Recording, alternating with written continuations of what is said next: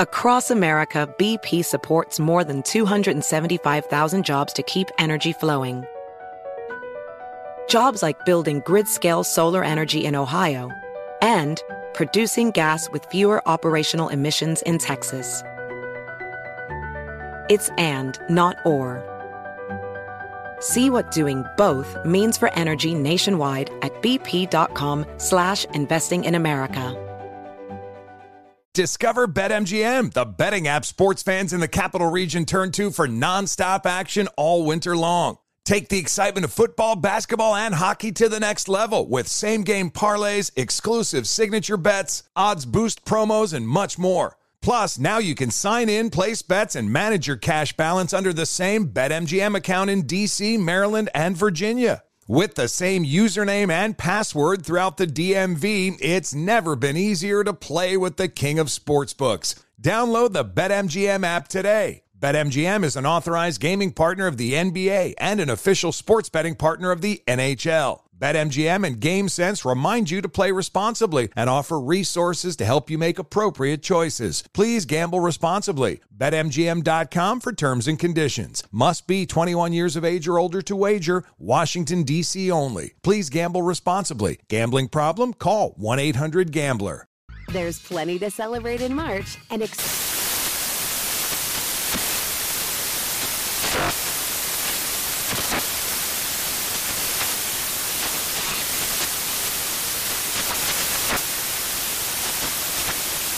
National Craft Month with the perfect pizza at home class from Craftsy. And anytime is right to listen to iHeartRadio's iHeart Country Radio. Discover more shows and movies for free. This is a transformative time for Black America. Our income is at an all time high, and the opportunity for economic empowerment is unprecedented. It's not just about dreaming anymore. It's about turning those dreams into reality by creating blueprints for generational wealth. Prudential has a remarkable history of supporting communities and institutions that have been overlooked for far too long. For instance, they've pledged a staggering $1 billion to programs, partners, and initiatives focused on historically excluded communities. Build your financial blueprint today at prudential.com/blueprints.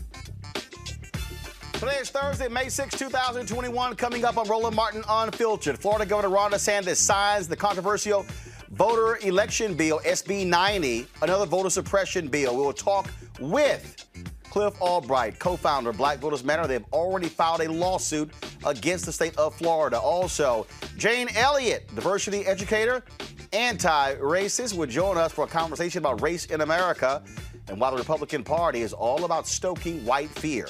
In Mississippi, a black child killed in a police chase when cops shot his dad in Massachusetts. The family of Michaela Miller, who was found hanging from a tree, wants answers, and the South Carolina House recently voted to bring back firing squads. How stupid are these Republicans? And in Alabama, a teacher throws an object at students having a heated debate about the death of Ma'Khia Bryant. Folks, it is time to bring the funk on Roland Martin Unfiltered. Let's go.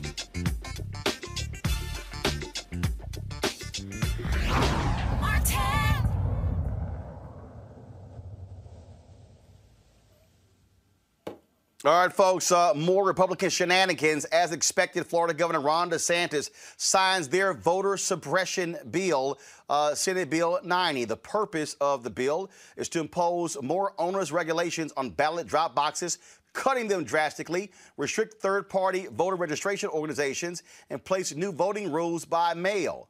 Now, DeSantis banned all media from attending the bill signing. He gave it as an exclusive on Fox News. During a news conference at Panama City Beach, DeSantis was asked why he barred, barred all other media outlets. Why did you only allow Fox News to capture the moment you signed the controversial election bill? So we did a, a wonderful bill signing for this great elections bill, and it was uh, live on national television um, on Fox and Friends, and we were happy to give them the exclusive on that. And I think uh, I think it went really, really well. But that's broadcast to millions of people, not just in obviously throughout the whole country, but a huge number of people in Florida are, are watching that. We had a crowd. We probably had a thousand people in the crowd that were really cheering on. So it was an exciting day to be able to do that, and it's the first bill signing I've ever done live on a on a national broadcast. And so uh, it was good. We also had a great visual aid that we were able to show where we're do, showing all the all the great things uh, that are in the bill. And um, you know some of this stuff that was going on in other parts of the country, where you'd have these uh, big private groups come in and spend hundreds of millions of dollars to run elections. Uh, that is unacceptable. We are not allowing that in Florida. Uh, we're going to make sure our elections are transparent um, and they're not being funded by special interests. Uh, we're also going to continue with voter ID, which is very, very important to make sure that you are who you say you are. Um, and we're also going to make sure that we don't have ballot harvesting. Okay, it's not for some political operative to get a satchel full of votes and dump them off.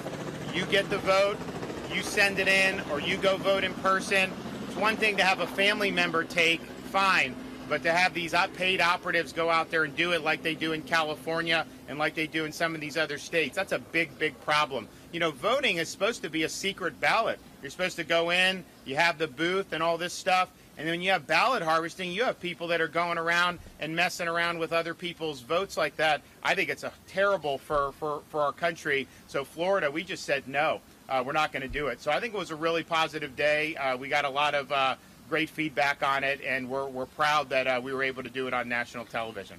Thanks, everybody. That was a pure trash ass uh, uh, example that he gave right there.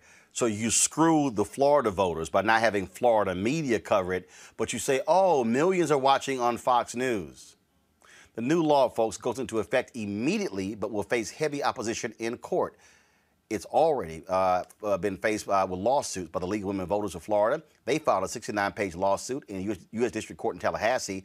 Also, uh, Black Voters Matter. They've also filed a lawsuit along with others. Joining us right now is Cliff Albright, co-founder of Black Voters Matter. Cliff, glad to have you on the show. This is real simple, Cliff.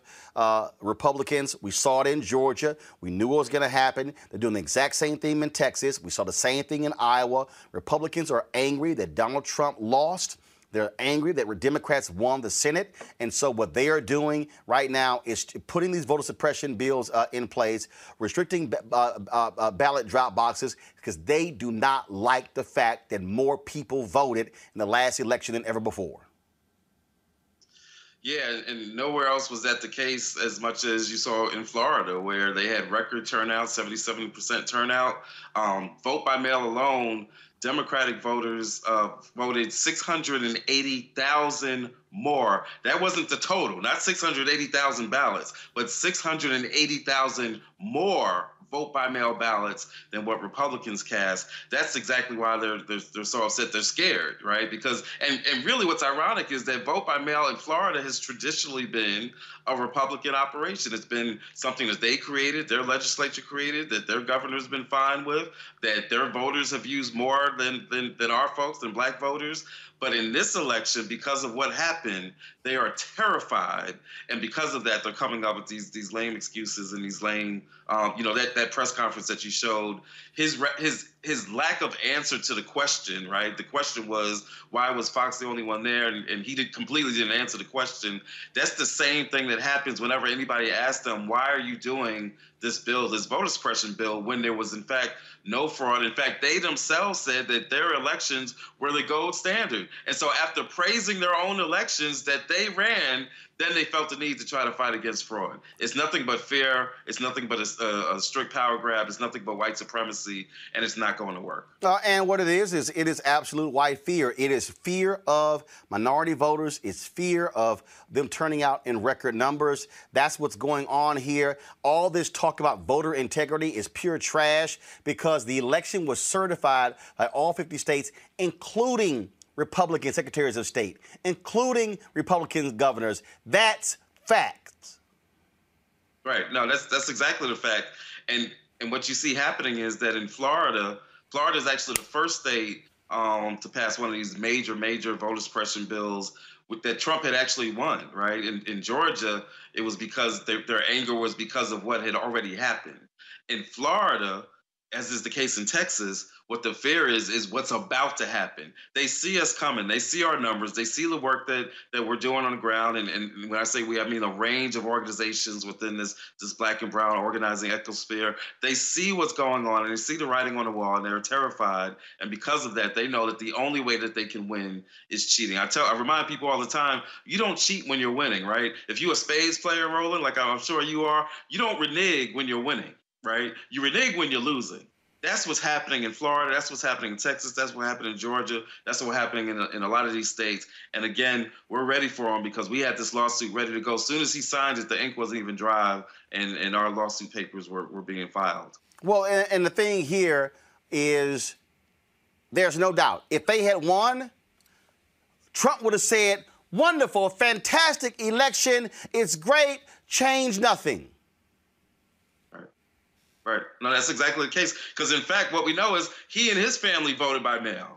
Right. We know that there's a lot of Republican officials that, that have voted by mail, including some that don't even live in the state. But that's a whole other story, right? And so, uh, so yeah, it's exactly right. What you said is that if they had won and won not just the state, but won the, the presidential election, if they had won the Senate, then we wouldn't. I mean, we'd probably still be seeing some of this because again, they they'd still be afraid of what's coming, right? They they'd still see the writing on the wall. But the way that they've responded, the the breadth, the depth, the speed of the response, the the ferocity of the response that they're doing, you know, criminalizing, giving out food and water, um, you know, the restrictions on on on uh, the drop boxes um, in some states, including you know in Texas, criminalizing elected officials who might send out ballot or ballot applications to voters. The way that they're responding again is nothing but white terror, white fear stemming from white supremacy. All right, Cliff Albright, it's always a pleasure to have you on the show. We appreciate it. Keep up the great work. All right, thank you, Roland. All right, let's go to my panel. Uh, welcome back, Reecie Colbert, Black Women Views. Glad to have you back after maternity leave. Dr. Greg Carr, Chair, Department of Afro-American, Afro-American Studies, Howard University. Uh, C.J. Pearson, Founder, President, Last Hope USA. C.J., I'll start with you. You're one of those folks who participated in a Stop the Steal election in Georgia. You were one of those folks who advanced the big lie. You one of those folks who lied about the integrity of the elections. You've had Republican uh, Secretary of State in Georgia certify the election. Why do y'all keep lying? Well, it's not a lie. And then the reality of it is that the facts state that a majority of Republican voters genuinely believe that this election was wrought with fraud. Oh, hold up. You said the facts. What facts? Because there's been, because there's been no evidence of voter fraud. Well, Roland, if you let me answer, answer your question, then uh, maybe I'll get to that. But really, what I was speaking to is the fact that the majority of Republican voters believe that this election was wrought with fraud. And I, I don't know about you, Roland, but when a majority of Americans believe. No, no, no, no, stop, stop. You didn't say a majority of Americans. You said a majority of Republicans. Don't try to conflate the two. A majority of Americans do not oh. believe the election was that case. You say Republicans. Well, Republicans represent half. No, no, no, no, no, no, no, no. That's not true. You said a majority of Americans. State. Well, where are the facts? Believes. No, no, no, no, no. Hold on, hold on, hold on. You said a majority of Americans believe that. Which one is it? Americans or Republicans? It's not good for democracy when a, a large portion of hmm. the American people believe that our election was stolen and it was wrought with fraud. That is not good for our country. Do you have any facts of this fraud? Where are the facts? Because if I'm correct, 50 states certified the election, 50 secretaries of state certified it, 60 different courts heard challenges Y'all lost every time. Where are your facts? Not what people think. Where are your facts to substantiate what you're saying?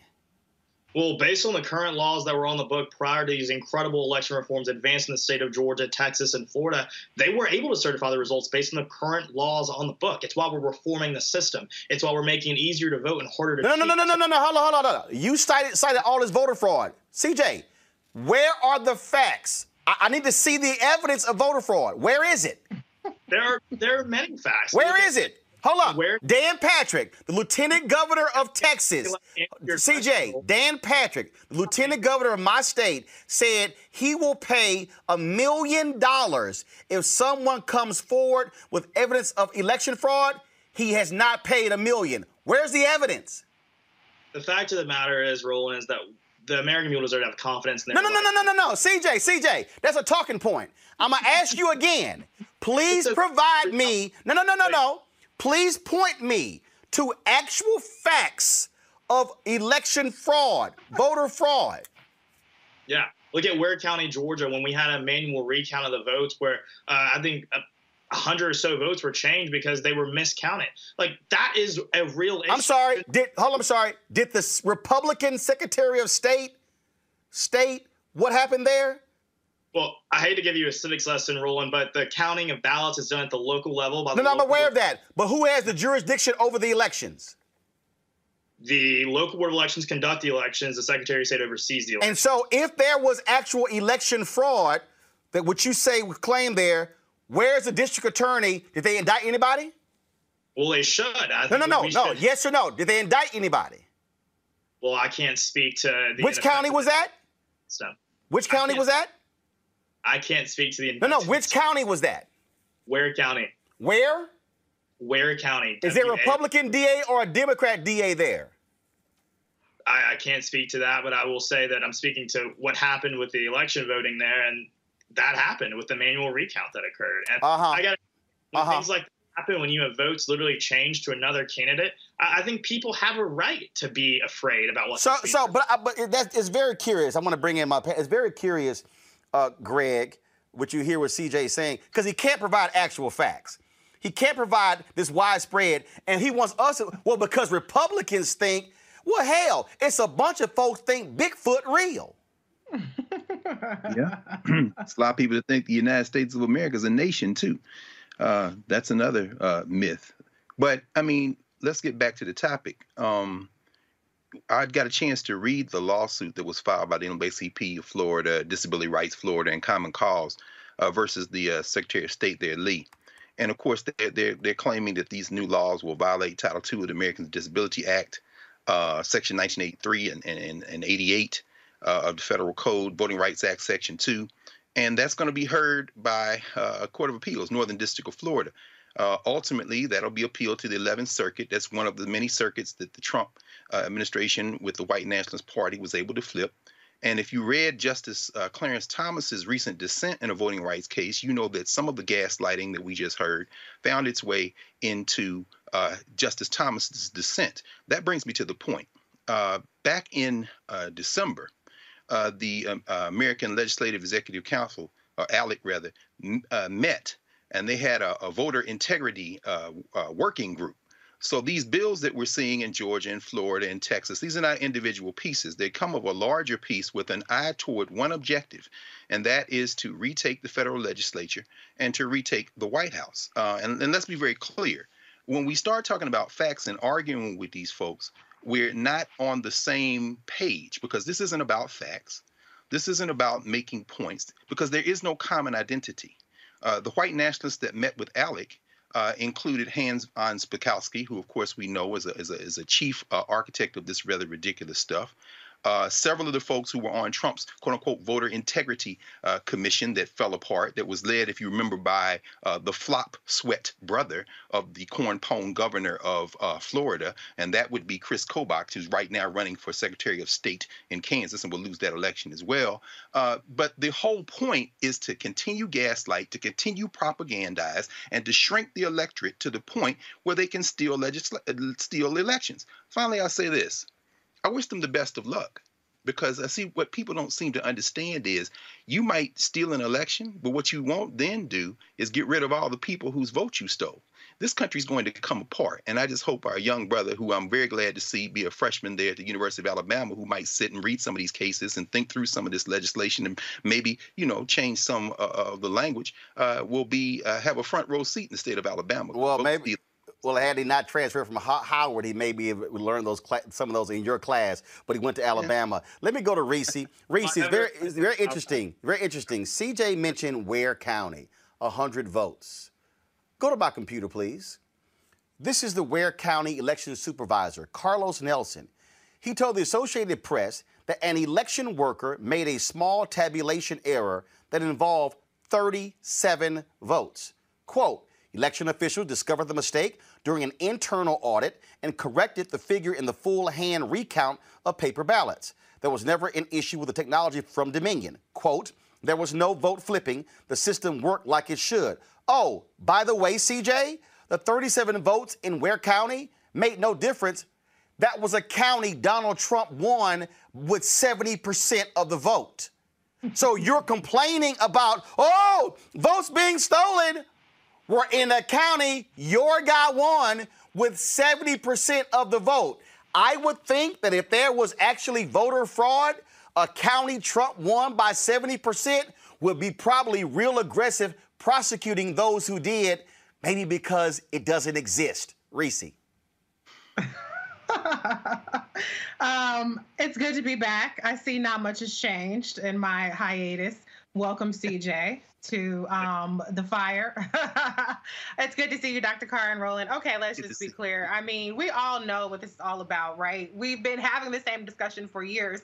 It's so amazing to me how Republicans cite the system working as designed, which is the system identifying tabulation errors, things of that nature, and corrected them before any kind of election is called as evidence of voter fraud. It's completely absurd. The system is not centralized, it's not perfect in, in the sense of there are times that there are legitimate errors, but those errors have been discovered. They have been raked over the coals. They have been dissected with a fine tooth comb, and there's no there there. In fact, the only real evidence of voters' fraud has come from the Republicans. Let's remember when there was an entire congressional seat that was not seated for uh, X number of months. I don't remember the exact number of months because the Republicans were conducting conducting absentee ballot fraud in North Carolina. And so where we've had people, there was a person um, I was reading another case of the other day about a Republican who voted for his mother um, on behalf of his mother, supposedly in the in the election. That was a Republican.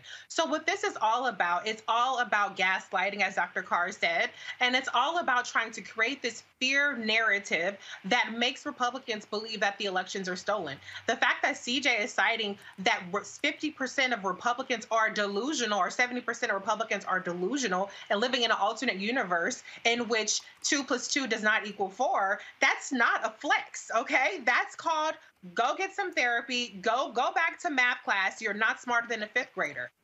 This is this is the reality. Ron DeSantis is up for election in 2022. He barely won his election, and we know there were some shenanigans down in Florida with some stuff that was never really fully investigated or even um, uh, disclosed about voting machine errors down in Florida. I don't nobody seems to remember that but me.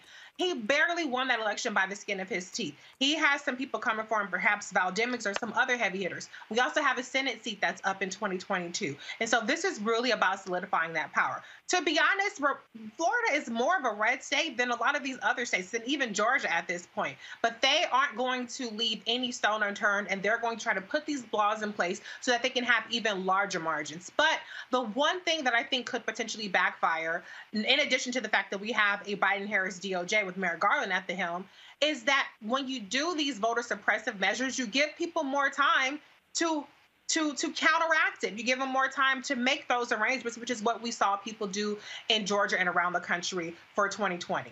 So I just want to know, CJ, why do y'all have to keep lying? I mean, every time you get debunked with the lies, y'all come up with a new lie. Why don't y'all figure out actually how to have policies to attract more people? But why do you keep, why do you, specifically you, keep ad- advocating the absolute lie and there's no proof. I've asked you now six times, show some proof. You threw out Ware County 100 votes, it was 37, and it's a red county. So, any other proof you got? You got anything?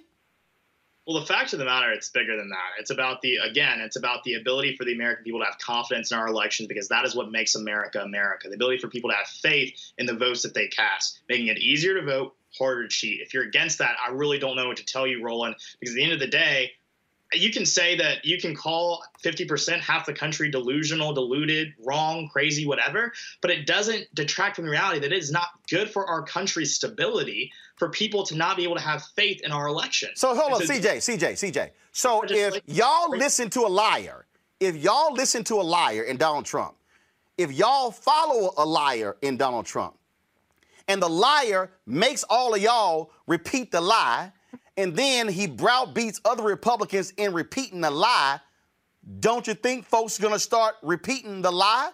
Because again, you keep you keep talking about uh, most Americans and folk not uh, believing in this. Well, here's the deal. This is an NPR PBS NewsHour Marist survey. 60% of Americans, one quarter of Republicans trust the results of the 2020 presidential election. 60%. 56% approve of how the president elect is handling himself during the transition. So 60% of Americans trusted the election. So what you just said is a lie. You said half. 60% is 60% half. To the point that you just said, you said only 25 of Republicans trusted the election results. I mean, 75. It ain't our fault. Y'all believe a liar. Well, the point that I'm making is bigger than that, Roland. It's about the stability of our nation. But you here's the deal. Can you provide me some proof? Here's what I need. Here's the deal. If CJ told me, Roland, Reese can't cook, and I was like, well, hell, the only way I need to know if Reese can't cook is if I eat Reese's food. Now, if I go eat Reese's food and it tastes good, I'm like, CJ, you full of shit. Her food tastes good.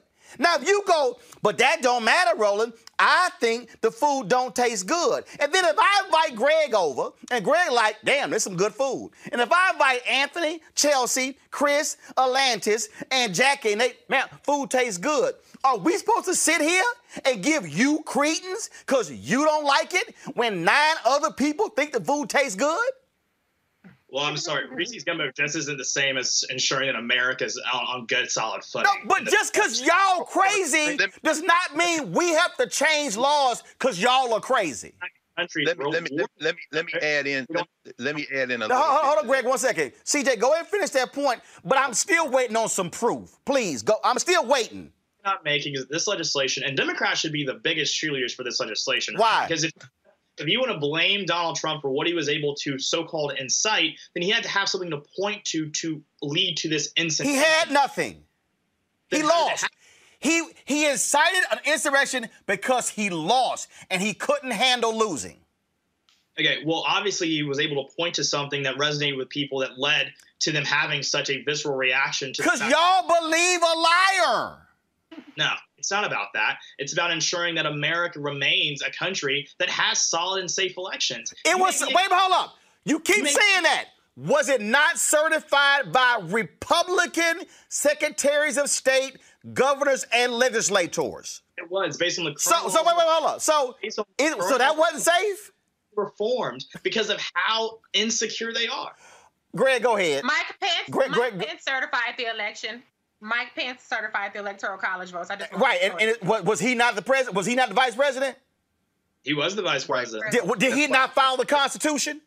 That's why it was in hiding for the last three months. Bro. Greg, Greg, go ahead. See, this, see, this is no, this, this, this, this is like the lobotomy that's needed because we got a bunch of crazy Republicans who believe the liar in chief, and they want us to say, "But y'all got to accept our crazy." Greg, go ahead. Well, I don't, I don't think the white nationalists have a choice uh, one of the people who was present at the ALEC uh, confab when they got their heads together to write all this legislation that's now being introduced in these state legislatures was Ken Blackwell. Uh, Ken Blackwell, who uh, helped uh, Ohio massage the election when he was Secretary of State of 2004 So that might have been around the same time you you were you were coming onto the earth, brother CJ. Uh, Ken Blackwell is black. And, and like a pair of earrings or a bracelet, uh, you know, black folks in the white nationalist party are accessories. In other words, it's just kind of like things to kind of bring out uh, the color, and the color in this case is white. In the analogy that you uh, did, Roland, I would say that there's this one element.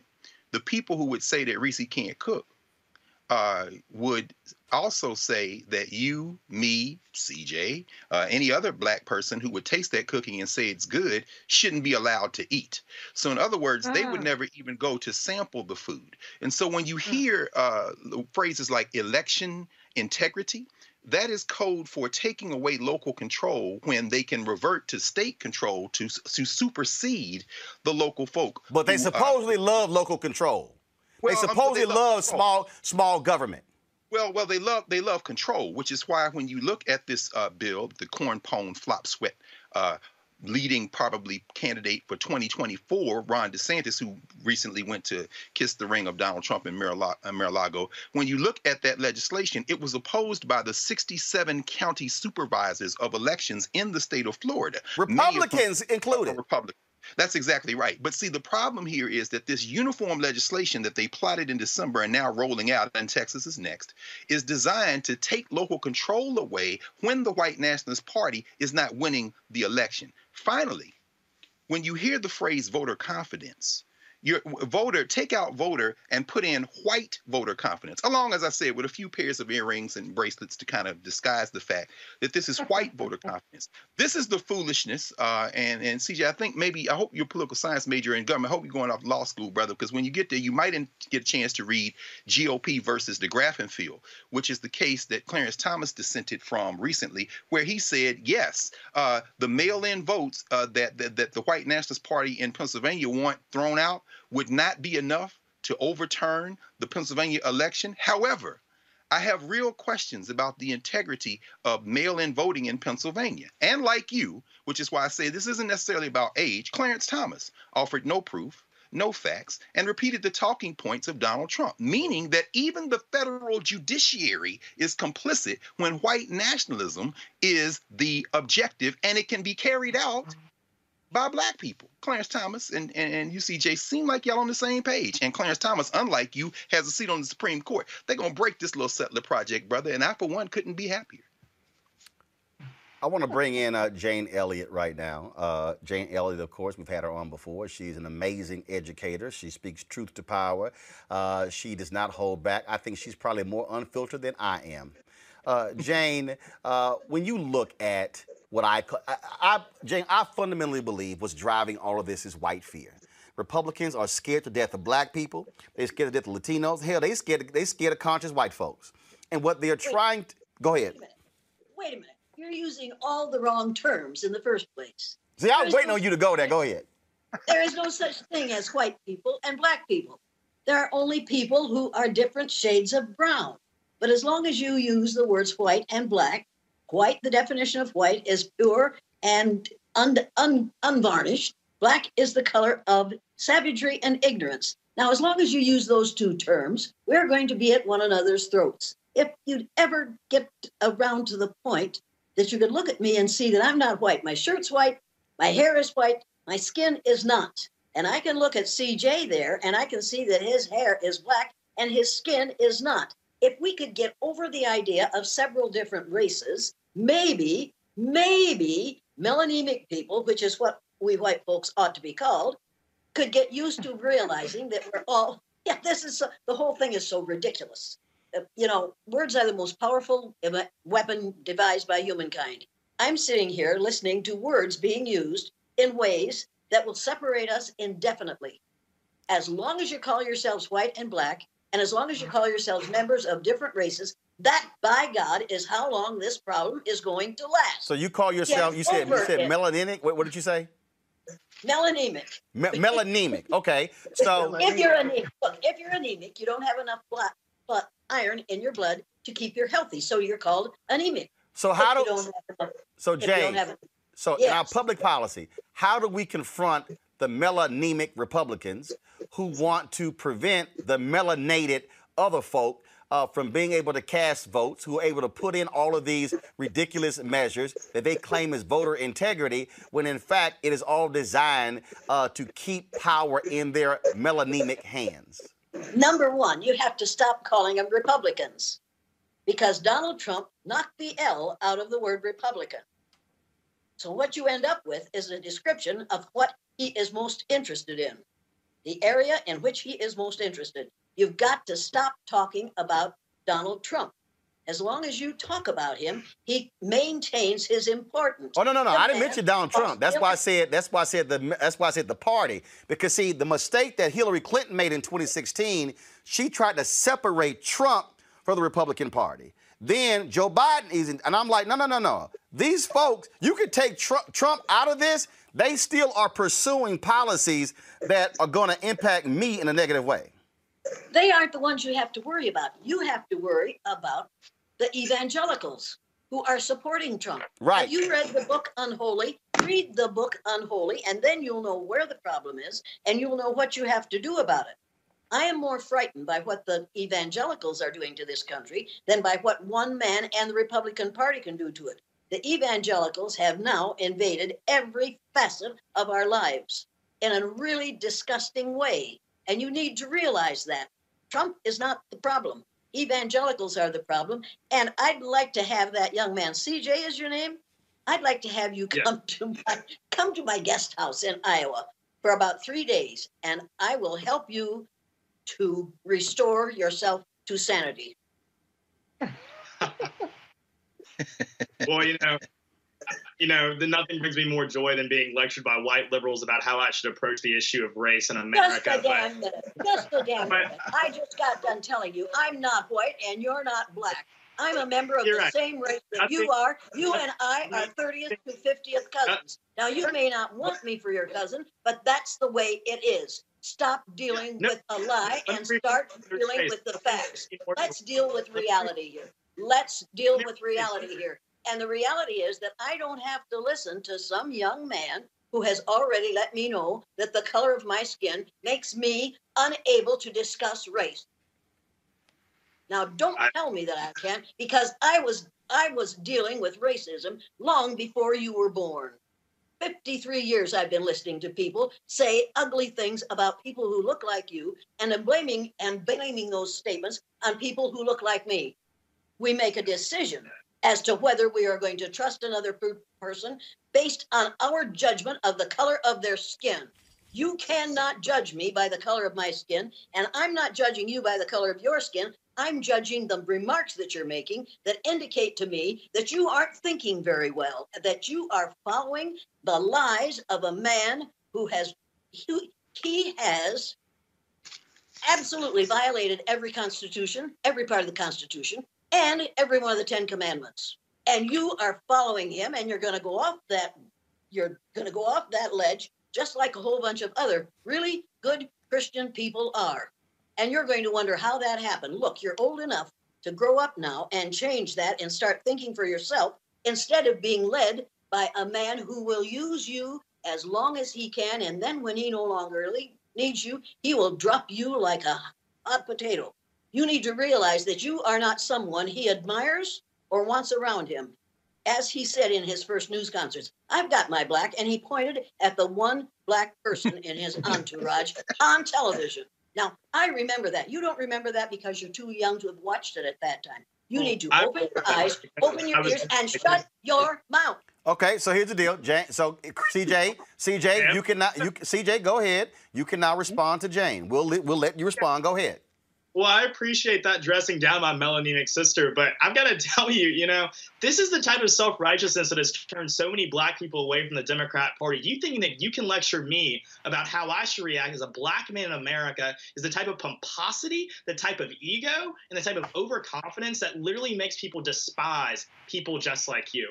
I, you will not tell me, you will not define as a melanemic person my experience as a black man in America or discredit my blackness based on my politics and my ideals and my principles. You won't do that. And so you can you can tell me to shut my mouth. It, you know it, that's crazy. That's the thing that really grinds my gears about people just like you. white liberals who think they can tell people on the right, because we're black, that they can tell us to shut up and sit down because we espouse beliefs that are different than their own. That is racist. But but here's the deal, though. I, have asked you a serious. But he CJ, is, he, wait, wait, wait. He isn't talking like a black man.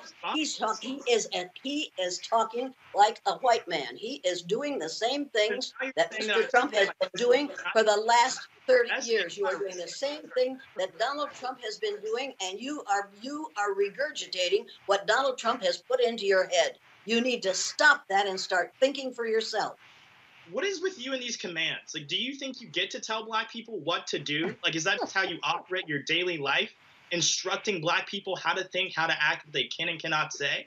Because I support a president, President Trump, that brought about the lowest black unemployment rate in our nation's history. Criminal justice reform, the First Steps Act, millions of dollars navigated to HBCUs, opportunity, economic opportunity zones, which navigated commercial investment to inner cities that were long neglected. And I understand you probably are eager to tell me to shut my mouth right now because you hate it when black conservatives even utter a single word. But I'm going to keep talking because these are facts, these are truths. And actually, actually, I'm gonna step in right here. Because I'm gonna step in right here because actually, CJ, what you just spouted were not actual facts. That's first, okay? Uh, excuse me, CJ. CJ, sorry. Everything that you just stated, we've covered on this show. Dr. Walter Kimbrough, who is an HBCU president, Dillard University, has debunked the nonsense that you just stated about HBCUs. That's first. He's an actual HBCU president for 16 years. Two, what you have to understand the woman who actually sponsored the very bill that you are giving Trump credit for, her name is Congresswoman Alma Adams, a graduate of North Carolina A&T. We've had her on this show. So all this talk what Trump did, that's grossly incorrect. Two, you talked about criminal justice reform. Let me remind you, Donald Trump did not pass criminal justice reform. If it were not for Democrats who controlled the House, there would be no bill that went over to the Senate. It was Congressman Hakeem Jeffries and others who advanced it in the House. Let me also remind you that your party blocked President Barack Obama from passing a criminal justice reform act uh, when he was president because they did not want it to include real criminal justice reform. Now, you're sitting there with your huge Alabama flag over your shoulder. And let me remind you, it was former Alabama Senator Jeff Sessions, who was the Attorney General, who also opposed that very criminal justice reform bill, who stopped it when he was representing that state uh, in uh, the United States Senate. So you can sit here and throw, and you can keep yelling facts but what you're not going to do is lie, because on Fox News, they might let you get away with it, not here. Let me go back to Jane. Jane, we've witnessed in the past week, Jane, we've witnessed Senator Tim Scott come out and talked about America, uh, not racist America. Democrats fall right into the trap. Folks start going back and forth on this whole very issue here. And what is interesting to me is are the folks who want to get caught up racist, not racist, not racist, racist, as opposed to what are the effects the policies are having on actual people? Number one, the effects on people who look like me are to cause them tremendous fear because they know that within 30 years, and now it's about down, to 20 years, we melanemic people will be a numerical minority in the United States of America. That's the way it is. And incidentally, this is not America. America is everything from the northernmost point of Canada to the southernmost point of South America, and we, in our arrogance, call it America, as if the 48 contiguous states, Alaska, Hawaii, and the islands off the southeastern coast of the United States are all that constitutes America. We've got to change our vocabulary.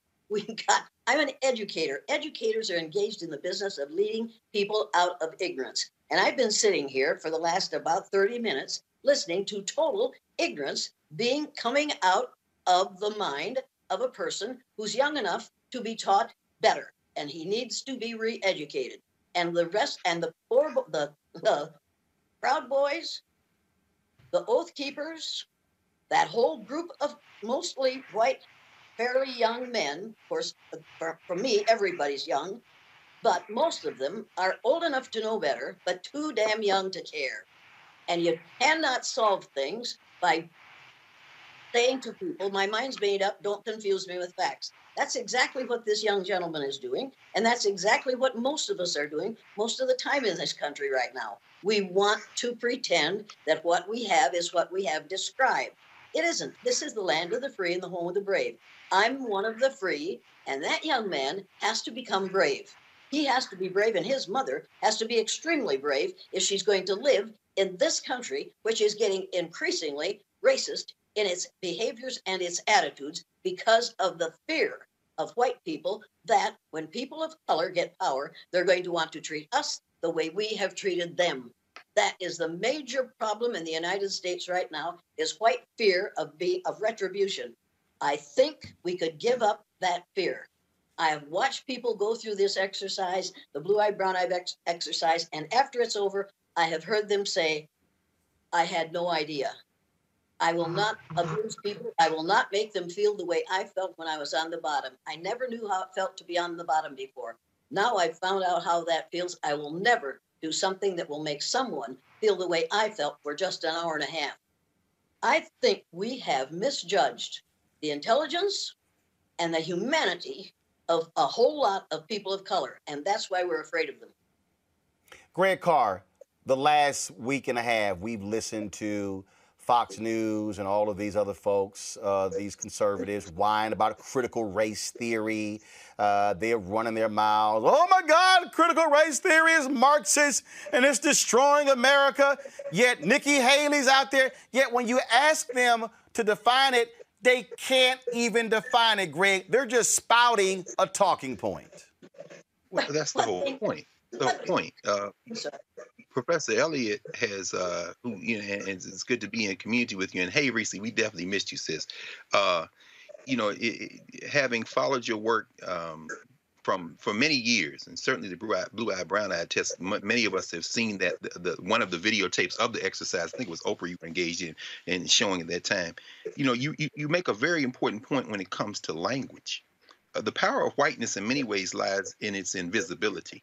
And it was interesting as CJ, as you you know kind of were talking, you drug Professor Elliott into whiteness. She she made she used the word white. It's very difficult to, as she would know better than all of us, to jailbreak that language. But as my my friend the philosopher um, Lucius Outlaw down at Vanderbilt uh, often says, I can call that bus coming toward me the wind. But if I step in front of it, the wind will run me over. In other words, there is the effect that language has in a social reality. So, CJ, I feel you, brother, when you say that no white person or no person who has been marked white uh, has the right to say anything to how we try to navigate being black in a society where whiteness or the concept of whiteness is the norm. This is James Baldwin and them. At the same time, no, brother, I would have to say that you probably more than all of us as a Gen Zer understand the power of branding. You're a digital native. You haven't been alive at a time when we didn't have cell phones or YouTube or the internet. And so what we're seeing is the weaponized ignorance and Professor Elliott, you're fighting against it, absolutely. In, in the real tradition, uh, there was a journal out of Boston many years ago called Race Traitor, and uh, you probably familiar with it and knew it. You know, the, the, their motto was "Treason to whiteness is loyalty to humanity." In other words, we have to dismantle this this hierarchical thinking. But what we're seeing instead, Roland, to the point that you're raising, people are using critical race theory as a, a, a term and very few people, including people who would be uh, called critical race theorists, know much, if anything, about the origins. Critical race theory comes out of uh, the law, legal studies, law schools, really, and its roots are in something called critical legal studies, which goes back to the late 50s, early 1960s. It's really a dialogue about the nature of how we organize human societies and what are the standards by which we'll live. And that includes the law, that includes ethics and morals. And it really is a critique of the inflexibility of some of the categories. Over the years, Derek Bell, very important in this dialogue, the late Derek Bell and others, began to use that critique of the law and frame it in uh, the context of race and saying, for example, Derek Bell would say, let's do a thought exercise. What if instead of overturning Plessy versus Ferguson, Brown versus Board of Education had affirmed Plessy versus Ferguson and said, you know what? Separate was never equal, so let's make separate equal. Give them the exact same money you're giving the white schools. Now, that was a thought exercise designed in some ways to do some of the work that Professor Elliott has been doing, namely jailbreak how we think about hierarchy. That's where critical race theory kind of emerged. It's about narratives, it's about posing different kind of questions, forcing people to think. That is exactly not what these white nationalists, and I'm using white not because they are white, we're all Africans if you look at the parents of everybody on the ball, but I'm using white as the social reality that has real world consequences. Just like if I change the name of the bus to the wind, I'd still step out in front of getting run over. I can call it melanated, demelanated, whatever, but the cop is still going to say, You're melanated. Uh, hands up, boom. My point is, I'll still suffer because of the concepts. We have to figure out a way to tune out the distractions. CRT is the new socialism, critical race theory. Left is the new N word in many ways, because we say left, what the signal is, I mean, you know, them people who over there with those black people. When you say, pla- you know, platforms are the new soapbox, people are engaging in word war as proxy for real war. Meanwhile, people who say, I'm voting for Trump because I'm an evangelical, and Trump is a symptom let's be very clear. The Republican Party has been the home of white nationalism for quite some time. People are now rallying behind Lynn Cheney when Lynn Cheney's policy record is just like Donald Trump's. But people are saying, well, she's a woman. No, stop being distracted. What you're seeing is these folks are killing themselves to preserve something that isn't real. They are literally picking their imagined whiteness over their lives. And so rather than try to argue with them, I'm going to leave that to the Jane Elliott's of the world. Go with God Sister Elliott, go with God. As an African in this world, I don't care whether the United States survives. What I care about is whether humanity can survive America. That's a very different kind of a prospect as far as I'm concerned. I'm going to go to Jane, then Reese, then to CJ. Jane, one of the things that the work that you do, the work that Tim Wise does, uh, Linda Tirado, uh, the work that uh, you talked about these these um, these evangelicals, uh, and uh, I, I, thought about uh, for a second Brother Hartgrove, Jonathan Wilson Hartgrove, who was in that world and who has been working with Reverend Dr. William J. Barber. What's very interesting is they talk about how they love Jesus, yet when you go to their conferences you never hear anything about the poor. They'll have tax folks there before they have folks talking about the poor. Then what you then see is you see these attacks uh, then manifest themselves uh, in public policy. And the reality is that really is now the hardcore base of the GOP. That is, and I'll just use it for the purpose of this, these white conservative evangelicals, these, these melanemic conservative evangelicals. And the deal is they won't even have discussions with those of us who are who are melanated evangelicals who love Jesus. My wife is an ordained minister, but they are afraid to sit down with Reverend Dr. Barber. They're afraid to sit down with folks like that because they don't want to have a real conversation about the Bible and Jesus and what Christians really should be doing in this country. Well, they didn't want. They don't even want to see Jesus as he's described in the Bible, with kinky woolly hair and feet of bronze we white folks, I'm sorry, but that's what we have to call us. We pale faces, one of the major major differences between me and you is when pale faces come into a new environment, they immediately adjust the environment to fit their needs. And if it's religion, they do it there too. We want to kneel to somebody who looks like us. That is a mental problem that we have, and we need to get over it. And we won't get over it until we are in the position in which we have placed people in this country for the last 300 years. We have to let people find out how it feels to be on the bottom. And white folks are scared to death. Melanemic people, pale faces, are scared to death that that's what's going to happen to them. I don't think it is. I think that people of darker complexion, melanations people, are more intelligent than that. I, they know what happens when you set up a system like that, and the people who are on the top are doing the are doing are making it work for them.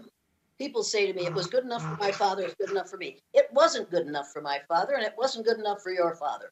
It wasn't good enough for any of our fathers as long as we were divided on the basis of the amount of a chemical in our skin. It makes no sense. You can't justify it. It's unjustifiable. Reese, the point Jane just made there, Mitch Landrieu literally made that same point in his book. He said, hey, white people, they're not going to do to us what we did to them. This whole, this whole, I'm telling you, what we're seeing right now, I called this Reese in 2009. I was at CNN. I told John Avlon, we're living in the world of white minority resistance.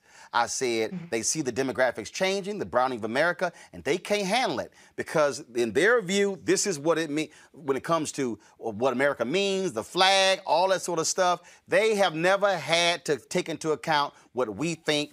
But also, I listened to CJ and we talked about he didn't like Jane telling him what he should think.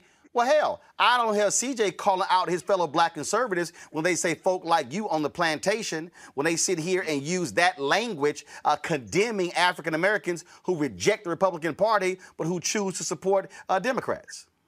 Mm-hmm.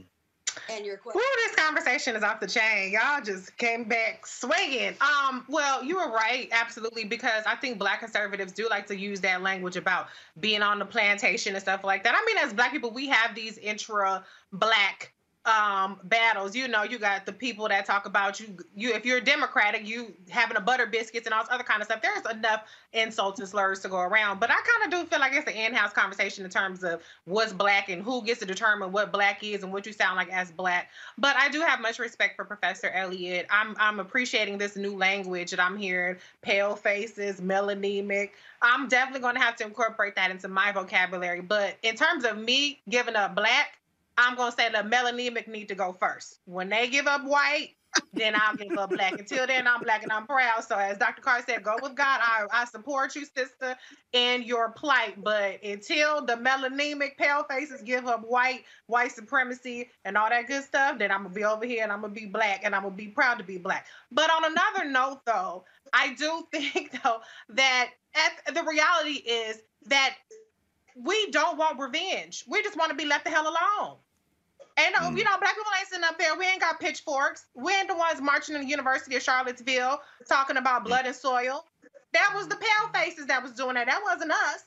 So we just want to be left the hell alone. We just want to be. If we get a ticket, can we get a ticket and go? We ain't got to be shot by the police. Come if on, we call sis, the police because we in distress, we want to be able to get help instead of get shot. That's what we want. When a black woman like me goes to have a baby, I don't want to have to consider: Am I going to die in childbirth because black women have a black maternal mortality rate that's three to four times more of the pale faces? That's all that I want. And so if the melanemic will, will will understand that instead of trying to hold back on what everybody gets because they want to they want to make sure that we don't get something to go on ahead and give a little then we can all be greater then i don't, I don't know. But the, the reality is yeah black people all we want to do is just be left alone. All we want to do is just be great and live our last, best black ass lives. That's all we want. May, I, may, may I ask? Jane jane then cj go ahead. Yeah. Would it help if we would all simply remember that columbus didn't discover america that it was discovered by Africans between 20,000 and 10,000 years before Columbus was a gleam in his father's eye? Would it help if you realized that you were here first and because of the melanin in your skin and your ability to live even with the hole in the ozone layer getting larger and more and more sunlight being allowed to enter our environment, that you will be here last? Do you not realize that the reason you are going to be in the majority, numerical majority in the future, is because you are going to live longer because of what we melanemic people have done to this country and to this world with our behaviors. Do you realize that only 18% of the population of the earth is classified as white? 18%. We have been in the minority all these years, and we are determined that we are not going to be the numerical minority in the United States of America. To fight that is to fight the inevitable. It is coming. We've got to get melanemic people used to the idea that if they would trace their DNA back far enough, they would find that a part of their DNA, a percentage of their DNA, came from a country in Africa. We are all from the same place, whether we want to admit it or not. Mm-hmm. Uh, CJ, one thing that's very curious to me, and I remember um, in 2017, one of the first things that your party did was repeal uh, anti discrimination uh, rules in auto loans. And it struck me as interesting that Republicans stood on the floor of the House and they, they said, oh, uh, you know, we need to just, uh, just stop this. We're all Americans. But, but they didn't want to deal with the discrimination. In fact, this is a previous edition of Roland Martin Unfiltered. Listen, and then I need to get your response. Auntie Maxine, Henry, Go to my iPad. Make sure that we're making America great every day in every way. And the best way to do that is to stop talking about discrimination and start talking about the nation. We're coming together as a people in spite of what you say. Thank you, gentlemen. I yield back. Gentleman's time has expired. Uh, members are reminded to address their remarks to the chair. The uh, gentleman from Texas reserves, the gentlelady from California. Thank you very much. Uh, the gentleman, Mr. Kelly, please do not leave uh, because I want you to know that I am more offended as an African American woman than you will ever be. And this business about making America great again, it is your president that's dividing this country. And don't talk to me about the fact that we don't understand what happens on the automobile. No, I will not yield. No, I will not yell. Okay. I, don't tell me that we don't understand. That's the, the attitude that's been given toward women time and time again. The gentlelady will suspend the chair wishes to remind all members that they are to address their remarks to the chair. I respect the chair, but don't stop me in the middle when you didn't stop him in the middle. And so I shall continue. Don't you dare talk to me like that and think that somehow women don't understand what goes on on the floor of automobile dealers. Minded to direct her remarks to the chair. The gentlelady will continue in I order. I will continue to do that. However, I don't appreciate that you did not interrupt him when he was making those outrageous remarks about him knowing more about discrimination than I know about discrimination. I resent that, and I resent the remark about making America great again. He's down here making a speech for this dishonorable president of the United States of America. Having said that, I reserve the balance of my time, and no, yield? I do not yield not one second to you. Thank not you, one second. Not one second to you. So, CJ, what I found to be interesting is that that literally is one of the first bills they repealed. So, I, Republicans love talking about what they did and what should happen and, and how we should all get along. But there's real discrimination when it came to auto loans. January 6th, a lot of people who think like you, people who you stood with, were there here in D.C. How many N words black cops were called? I haven't seen white Republicans condemn that. In fact, they have pretty much sided with the insurrectionists versus the cops. Where are you and black Republicans on that? Why, why are y'all silent? Why did Colin Powell go down to North Carolina and condemn the voter suppression law to the governor's face there? But you and other black Republicans are silent. In fact, y'all are endorsing the same voter suppression. Because these aren't voter suppression laws. No, no, no, no, no, no. Deal with the first thing first. I gave you three things. First, deal with the auto discrimination. Deal with that first. Second, deal deal with the second thing, then deal with voter third. Deal with the first one first. Yeah, let's do the first thing. You know, auto discrimination. I think discrimination anywhere is wrong, and I think that at the end of the day, I listened to that speech. The tone was just wrong. I, am not going to endorse. No, no, no, no, no. That was a speech. Your party literally repealed the rules that Obama put in. Did you and other black Democrats tell your party y'all should not be repealing uh, uh, discrimination laws? You know, here's the deal. I think at the end of the day, we have to look at where our country is going, and we need to move forward past this. No, no, no, no, no, no, no, no, no, no, no. You didn't answer my question. When they were voting to repeal these anti-discrimination laws against black folks when it came to auto loans, did you and other black Republicans say a word to your own party to say this is not right? You should not be repealing anti-discrimination laws. You know, I'll be honest. I'll be upfront. I wasn't familiar with the issue at the time, but I think in the grand scheme of things, you look at discrimination, just condemn that, and I also believe, though, that to the point that the congressman was making, uh, that we do have to move forward. Uh, but, but, but, but, CJ, how do we move forward if we don't confront discrimination? We can talk about that. You know, Morgan Freeman, I think. No, no, no, no. I don't want to talk about it. I want to outlaw it. I want to get rid of it. But when Republicans led that, they literally led the effort to get rid of the laws. How does that make us great again?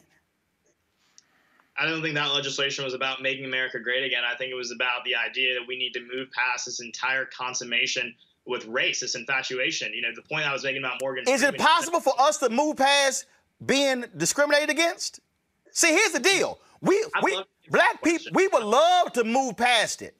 But here's the other deal. Colin Powell, black Republican, Yeah. He went to North Carolina and condemned the voter suppression law there. Your party in North Carolina passed a law where they targeted black voters. The court said it was laser like precision. It was overturned. Did you and other black Republicans condemn that North Carolina law and stand with Colin Powell? If, if you didn't, why not? You know, Roland, I got to say, I have a lot of faith in black people. Uh, you know, and I believe that it's not a hurdle for black people to go get a voter ID. No, no, no, no. You did not answer my question. Fellow black Republican, four star general Colin Powell, former Secretary of State, former former National Security Advisor, stood before and condemned it. It was later discovered, CJ, that Republicans asked specifically when were black people voting early in North Carolina. 70% voted during the first week. Your party changed the law in order to limit early voting. What I, and then the federal courts later ruled they had the document. They put it in email where they did it. When what I'm asking is, why were you and other black Republicans silent with the targeting of black voters by your party? And you're also asking why I didn't endorse the ideas being propagated by a four star general. Sure, Colin Powell, much respect to him for his service to our country, who's endorsed President Barack Obama, also endorsed President Joe Biden. No, no, no. Can you answer my question? You want to call him Republican for the purpose of this debate, but he really isn't that. Let's no, no, no, no. No, he is Republican. First of all, uh, I'm sorry. You told Jane, don't tell you what to say. Now you want to now strip Colin Powell of being a Republican. In fact, Colin Powell was a Republican before you were even born. I don't even think Powell describe himself as a Republican if you want to look it up. No, no, actually, he actually he did. Have you actually talked to Colin Powell before? So he left the Republican. Have you Party. talked to Colin Powell before? So you're acknowledging. Have you talked to Colin Powell before? Hmm. That's not the point. No, what CJ, just answer the question. Have you ever talked to Colin Powell before? Once you acknowledge that I'm right. CJ, yes or no? Yes or no? Again. Yes or no? Have you talked to Colin Powell before? He is no longer Republican. Have you talked to Colin Powell before? Yes or no? It was about this election integrity okay. bill. So I see, see, see, this, see, see, I'm gonna go, see right now. See, this is the whole deal. If you're unwilling to even answer the question, you are purposely evading it because you know the answer makes you look bad. And the fact that you can't even the, that makes me.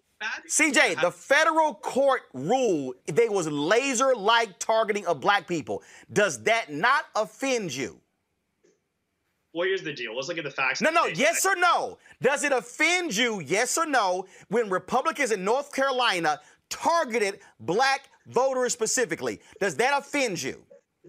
Well, there's no there's no indication of that. Just no, no, no. One- it was a right there. See, let me go to Jane. See, I can't even see Jane. This is the thing that bothers me. The reason, Jane, you were critical of CJ earlier is exactly right there. We literally have evidence. A federal, a federal court. Question, Roland. CJ, Republican appointees said there was laser like targeting of black people, and you, as a 19, 18, 19, 20 year old black Republican, you can't even utter, you know what? My party was wrong. You can't, you, CJ, you can't even say, damn, my party was wrong. They shouldn't have done that. You are defending it. You are excusing it. You are trying to deflect. You can't even say, damn, that was wrong. Do you know how easy that is? Because I don't agree with you, Roland. oh, so so you agree with what Republicans did in North Carolina? I agree with it, legislation that advances the idea that our elections should be safe and secure. There we go, right there. See, see, that's that talking point stuff. That's talking point stuff. See, Jane.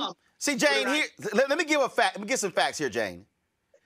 The North Carolina Supreme Court ruled, CJ, the North Carolina Supreme Court ruled, Jane, that there was racial gerrymandering in North Carolina. The federal courts ruled that there was lazy-like targeting of black voters. And your criticism earlier of CJ, uh, Jane, I think is on point. When he can't even acknowledge when his own party is wrong in the targeting of black voters, I'm not asking him to renounce being a Republican. I'm not asking him to condemn the entire party. I'm saying, damn, can you at least say, like Colin Powell did, that is wrong? But the fact that he can't even do that is because they are unwilling to stop the grifting game of appealing to white Republicans. And here's the deal, Jane, I know folk like Bob Brown, who's 80 something years old, was a lieutenant for Dr. King, who was the top black person under Nixon. That man been a black Republican uh, twice as long as uh, CJ been born. And that man has the guts to call out his party. Senator Edward Brooke, the first African American United States senator since Reconstruction, had the guts to call out his party when they were wrong. I'm just saying, can I get some black Republicans with some guts today who are willing to say, damn it, that ain't not, that ain't right? Jane, go ahead and weigh in, please. Well, it, it isn't only black Republicans who won't say that. It's pale-faced Republicans who won't say it too. You have to realize this is not a problem that is caused by people who are melanaceous. It's a problem that's caused by these melanemic people who have had power for a long time, have used it badly, and who do not want to be in the position of being powerless. And they will do whatever they have to do to see to it that they maintain their power. If you read the book, The System, and you realize that the boys who are on the business roundtable are running this whole thing and telling Mr. Trump, whose name I hate to say, but they are telling him what to do, and he's doing exactly what they tell him to. And that's the reason he, they're in good shape, and the rest of us are suffering. We're discussing a problem that need never have been in this country. It didn't have to start, but it did because people in the South wanted to make money, and they didn't want to, and they couldn't enslave the natives because they they couldn't tell the natives apart. So they bought people from the slave traders in Hull, England, and brought them to this country. If that hadn't started, none of this would have started, but none of that would have started if it hadn't been for religion. And right now we are using religion to run this country again. You need to realize that that is more dangerous than racism. Make no mistake about this. I'm going to give you one more chance, CJ. I'm going to read for you something, and maybe you'll agree with this. And this is this. Go to my computer. The Supreme Court. This is March May 15th, 2017, the Supreme Court on Monday refused to revive a restrictive North Carolina voting law that a federal appeals court had struck down as an unconstitutional effort to, quote, target African Americans with almost surgical precision, unquote. That was a bill passed by the North Carolina Republicans. It was signed by North by Republican governor of North Carolina. Will you, CJ, admit that it is wrong for Republicans to pass voting bills that, that target African Americans, quote, with almost surgical precision? Yes or no? I think any legislation that is intentionally racial discriminatory is wrong. This wasn't.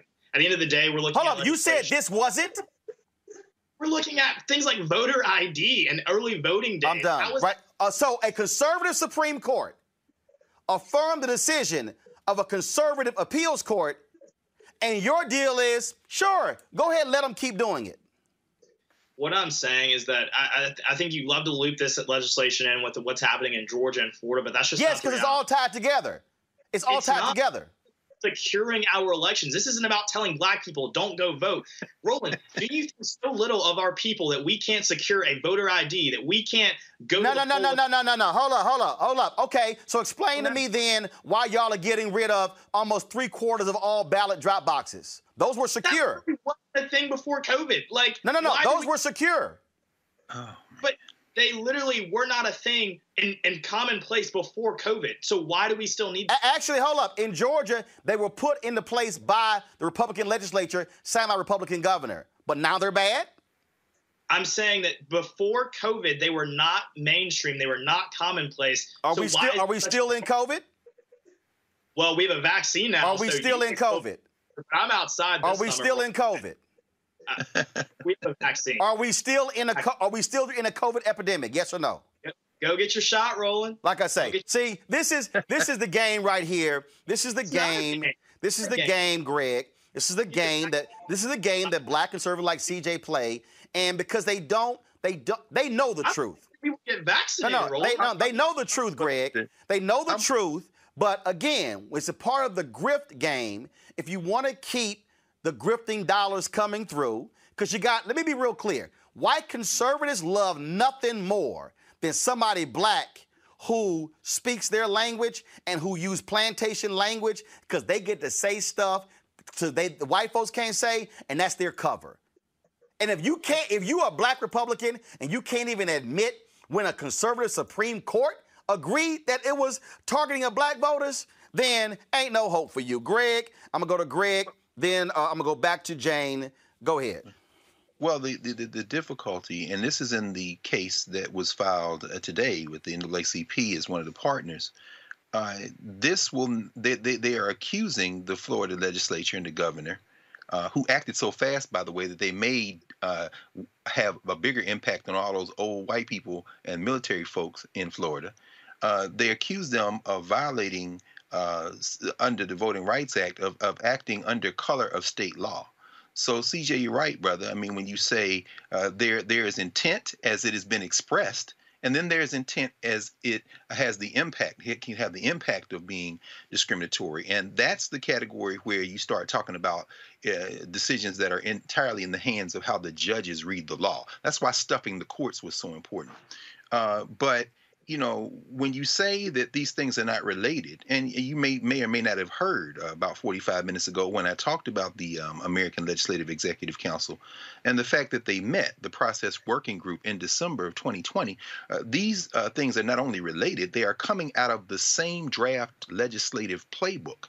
And those who have tried to suppress the vote, and, and including Hans von, von uh, Spakovsky, who we saw as one of the main villains in North Carolina, were present at this meeting.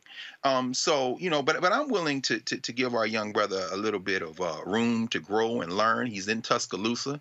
My mom's from Alabama. I consider myself an Alabaman as well in many ways, in addition to being a Tennessean and an adopted Philadelphian. But I will ask you this, brother, and maybe we, I'm glad we're having this conversation, Roland, because you're not going to see this anywhere else. Certainly wouldn't see it on Fox.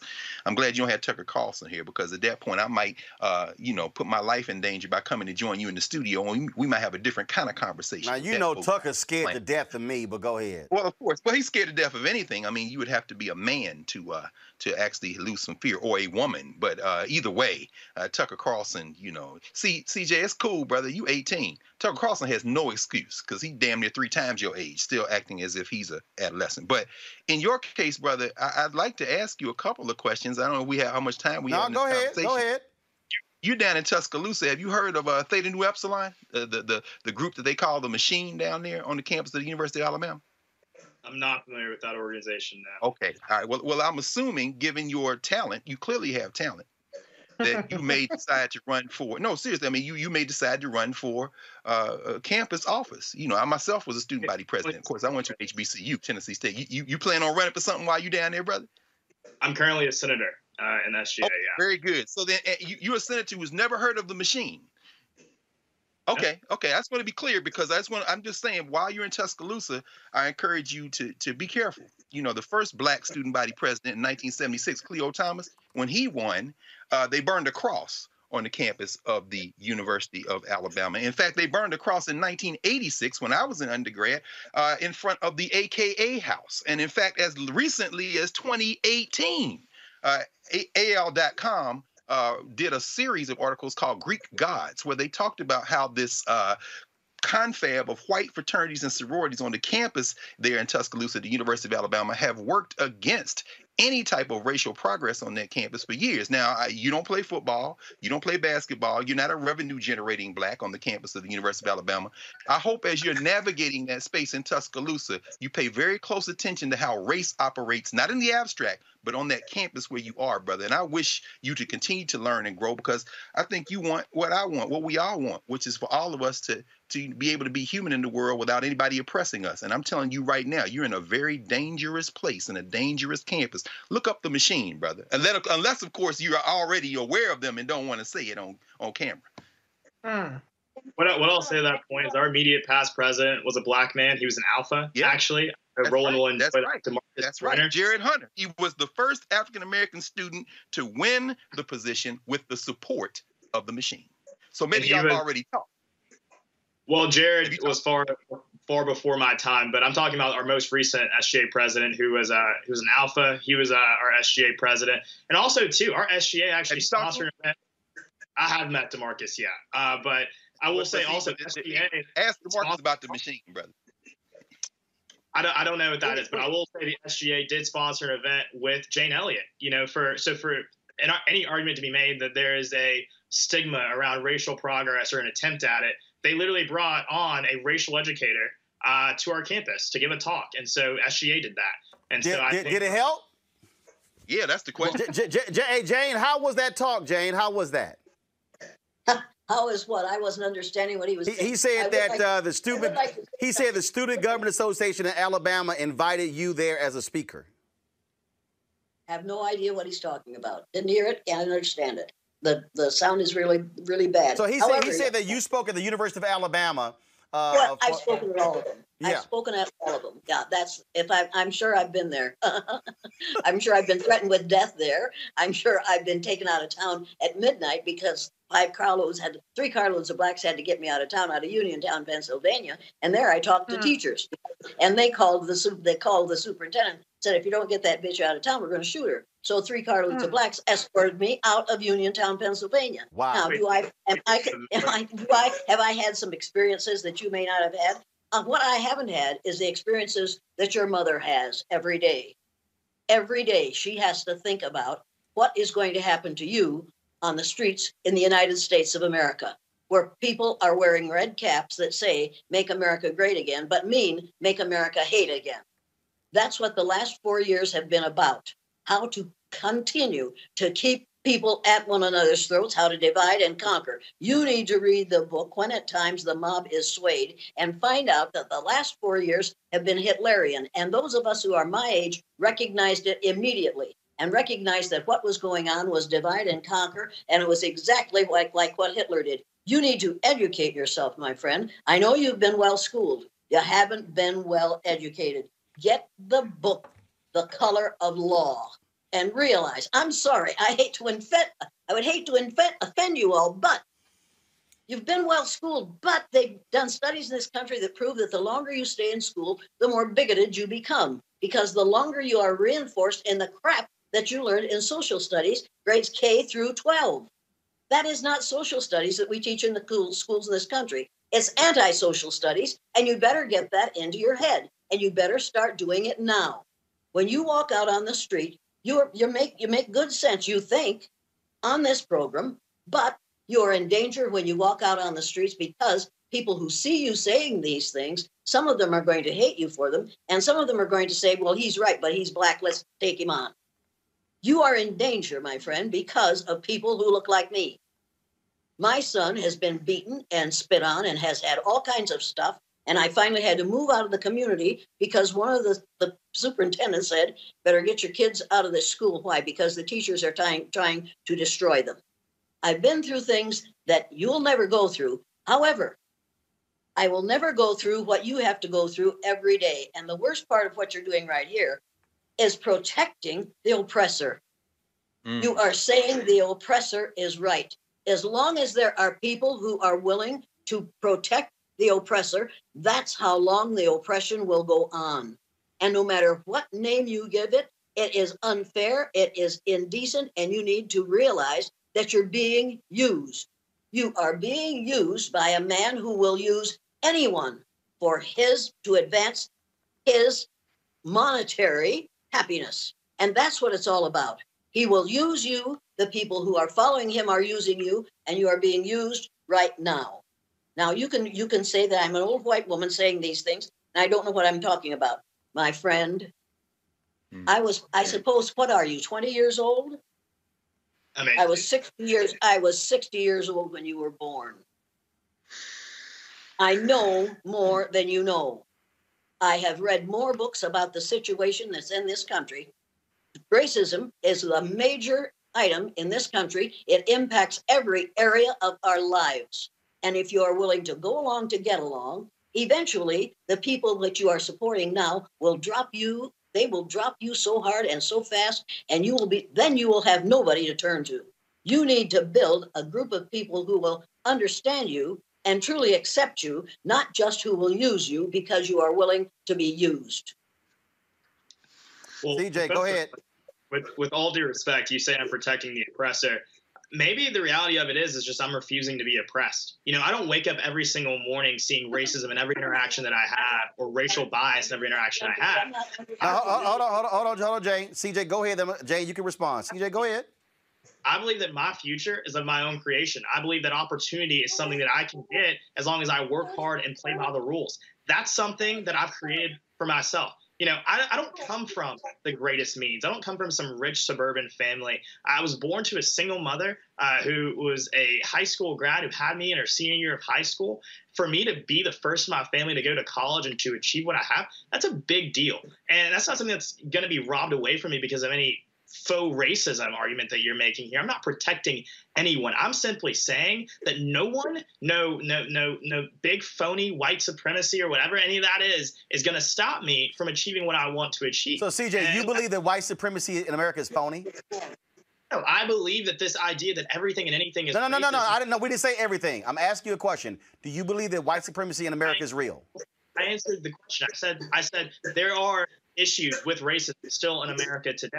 Did, did, did, did, did, did, did, you have any issue with the Proud Boys, uh, the role they played in the January 6th insurrection, uh, where, where you also spoke here in D.C.? Hmm. With the Proud Boys, you know, I think they're literally minorities who are members of the Proud Boys. So I, no, no, no, know, no, no, no, no, no. You didn't answer my question. The Proud Boys is a white supremacist organization.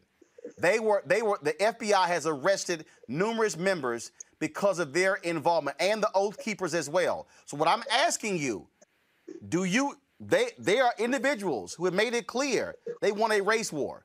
So do you condemn that or or are you cool with the Oath Keepers and the and the Proud Boys and their involvement with Republicans, Donald Trump, and the party on January 6th and even before that? The reality of it is, is that you know, at the end of the day, I I, I condemn all acts of, of, of violence. No, no, no, no, no, no, no, no, no, no, no. I am not. See that that's that general. I condemn all acts of violence. No, no. I'm asking you a specific question about specific individuals who led the insurrection on January 6th in Washington D.C. An event where you also spoke. Am I correct? Were you not a speaker on January 6th? I wasn't speaker. You was? Yeah. Okay. So, what do you make of Oath Keepers, Proud Boys, and their racism and their involvement in leading an insurrection that attacked Capitol police officers where they tried to actually harm members of Congress? You know, at the end of the day, uh, from what I saw uh, and, and, from my interactions with, uh, you know, the, those organizations, and I'm not all too familiar with everything they've ever said, so I'm not going to sit here and defend anything they've ever done or anything they've ever said because I'm not in a position to do that. But what I will say is that I know leaders within those organizations who literally have black wives, who have black children. Okay, so that, hold on. Let me tell you something. hold on. Uh, let me tell you something. That was Thomas Jefferson had a, had uh, was raping a black woman who had Come kids. On, that that that don't mean nothing. Let, let, man, let me. Do, do, you understand? I've known some white racists. I've known some white racists who had black women as side pieces. That don't mean a damn thing. So just because somebody black, like, what I'm still asking you these were individuals who were part of an insurrection at the U.S. Capitol. Do you not say that's not the kind of folks we should be involved with in this country? Those are the kind of folks that should be condemned and put in jail? Well, I think I answered your question the first time you asked. Okay, I got it. See, Jane, Jane, CJ is actually doing exactly what you said. When you're making excuses, he won't even answer the question because he's afraid to publicly be real and he wants to make excuses for them. And he, did, and he doesn't understand the significance of the noose that they hung while they were doing that, committing that insurrection. They hung a noose there. It wasn't for those congressmen. It was to tell the people of color in this country, here's what's coming for you in warning. Make no mistake about that. That was not an accident that they hung a noose. I, I, Reese, I got to pull you in here because Reese, here's what's interesting. I'm gonna go toss to you, Reese. I'm gonna come back to CJ. Donald Trump specifically and the Republican Party specifically called out voters in Detroit. That means black people. Voters in Milwaukee. That means black people. Voters in Philadelphia, that means black people. Voters in Atlanta, that means black people. You got Congresswoman Stefanik, who specifically went on television and said there were 40,000 fraudulent votes in Fulton County. That means Atlanta. The Secretary of State called her a liar. They now want to replace Liz Cheney with Stefanik. What's interesting to me is how all of these black Republicans, like CJ, stood out there talking about stop the steal when they were specifically saying it was black voters who stole this election. Hmm. Well, you know, some of the best foot soldiers of white supremacy are black people. And at the end mm. of the hmm. day, though, what I will say is everybody gets their N-word wake-up call. That's black people, that's Asian people, that's Latino people. Everybody gets it except for white people. And, and, to be honest, poor white people get it too when they're getting their leg chopped off because their rural farms or their rural hospitals have been shut down and they got diabetes. That's that N-word mm. wake-up call, okay? And so you don't have to choose to be oppressed, CJ. And I, I applaud you. I think you're doing well, you know, given the fact that you have an agenda for why you're on this show. And I think you're definitely handling that agenda. But deep down inside, you have to know that N-word wake-up call is coming to you one day. You in Alabama. It's gonna come to you. And you better be prepared. You can gaslight on here if you want to, but I hope you're really prepared deep down inside for that wake-up call. I'm not wishing ill on you, don't get me wrong, but I'm just saying it's an inevitable fact of being melanated. If we're using the good Jane Elliott's language, it's an inevitable reality that we all face, whether we want to or not. It's not a it's not even just a socioeconomic thing. It's not a pull yourself up by your bootstraps thing. It's a reality because you're not making the choice. Other people are making the choice in how they interact with you. Until you can control how other people choose to interact with you, you don't have the power that you think you have. Now we have the power to control our reactions but you don't have the power to necessarily control other people react to you. But anyway, as far as the Stefanik and this Liz Cheney thing, what is so amazing right now is that it's no longer a dog whistle, it's a bullhorn. And what mm. is, is, is giving people more power is being completely divorced from reality.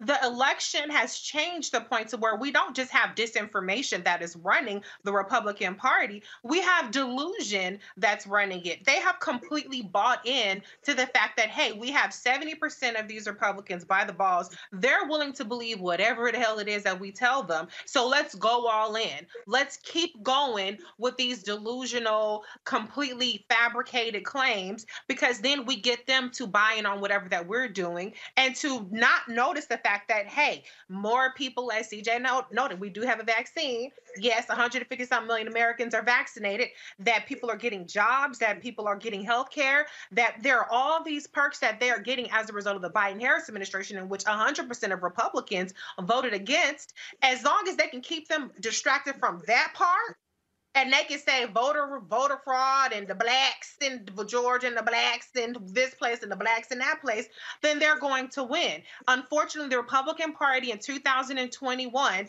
has not learned that you have to come with the rest of the country in terms of putting forth some policy solutions.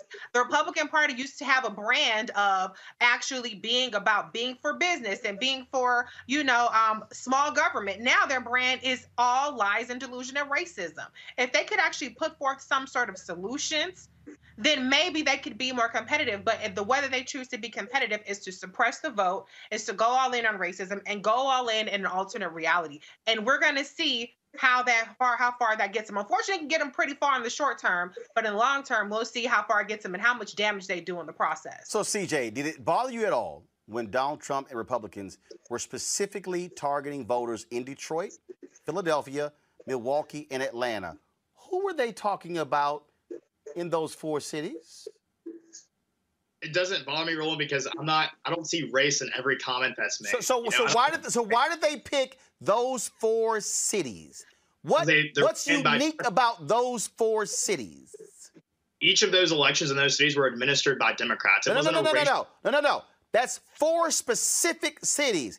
They didn't say Charlotte. They didn't Democrats. say Mecklenburg County. They didn't say Houston. They didn't say. They said four specific cities they didn't say Lansing. They didn't say Pontiac. They said, they didn't say Racine. They said Milwaukee. They didn't say Scranton. They said Philadelphia. They didn't say Augusta, they said Atlanta. So why specifically did they say those four cities? Roland, you can ask me that question four more times. The answer will be the same. So Those you don't think it was because those four cities had significant numbers of black voters?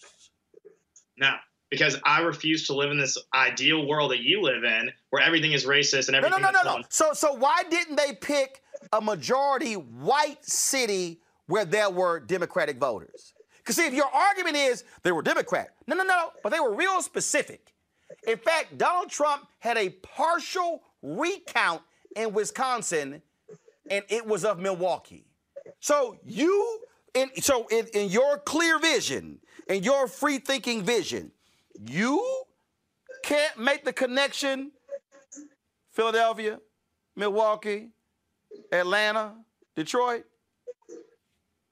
I think those are all urban centers with huge populations. There's so when the Republicans in Michigan said, let's certify all votes in Michigan except Detroit, what did they mean?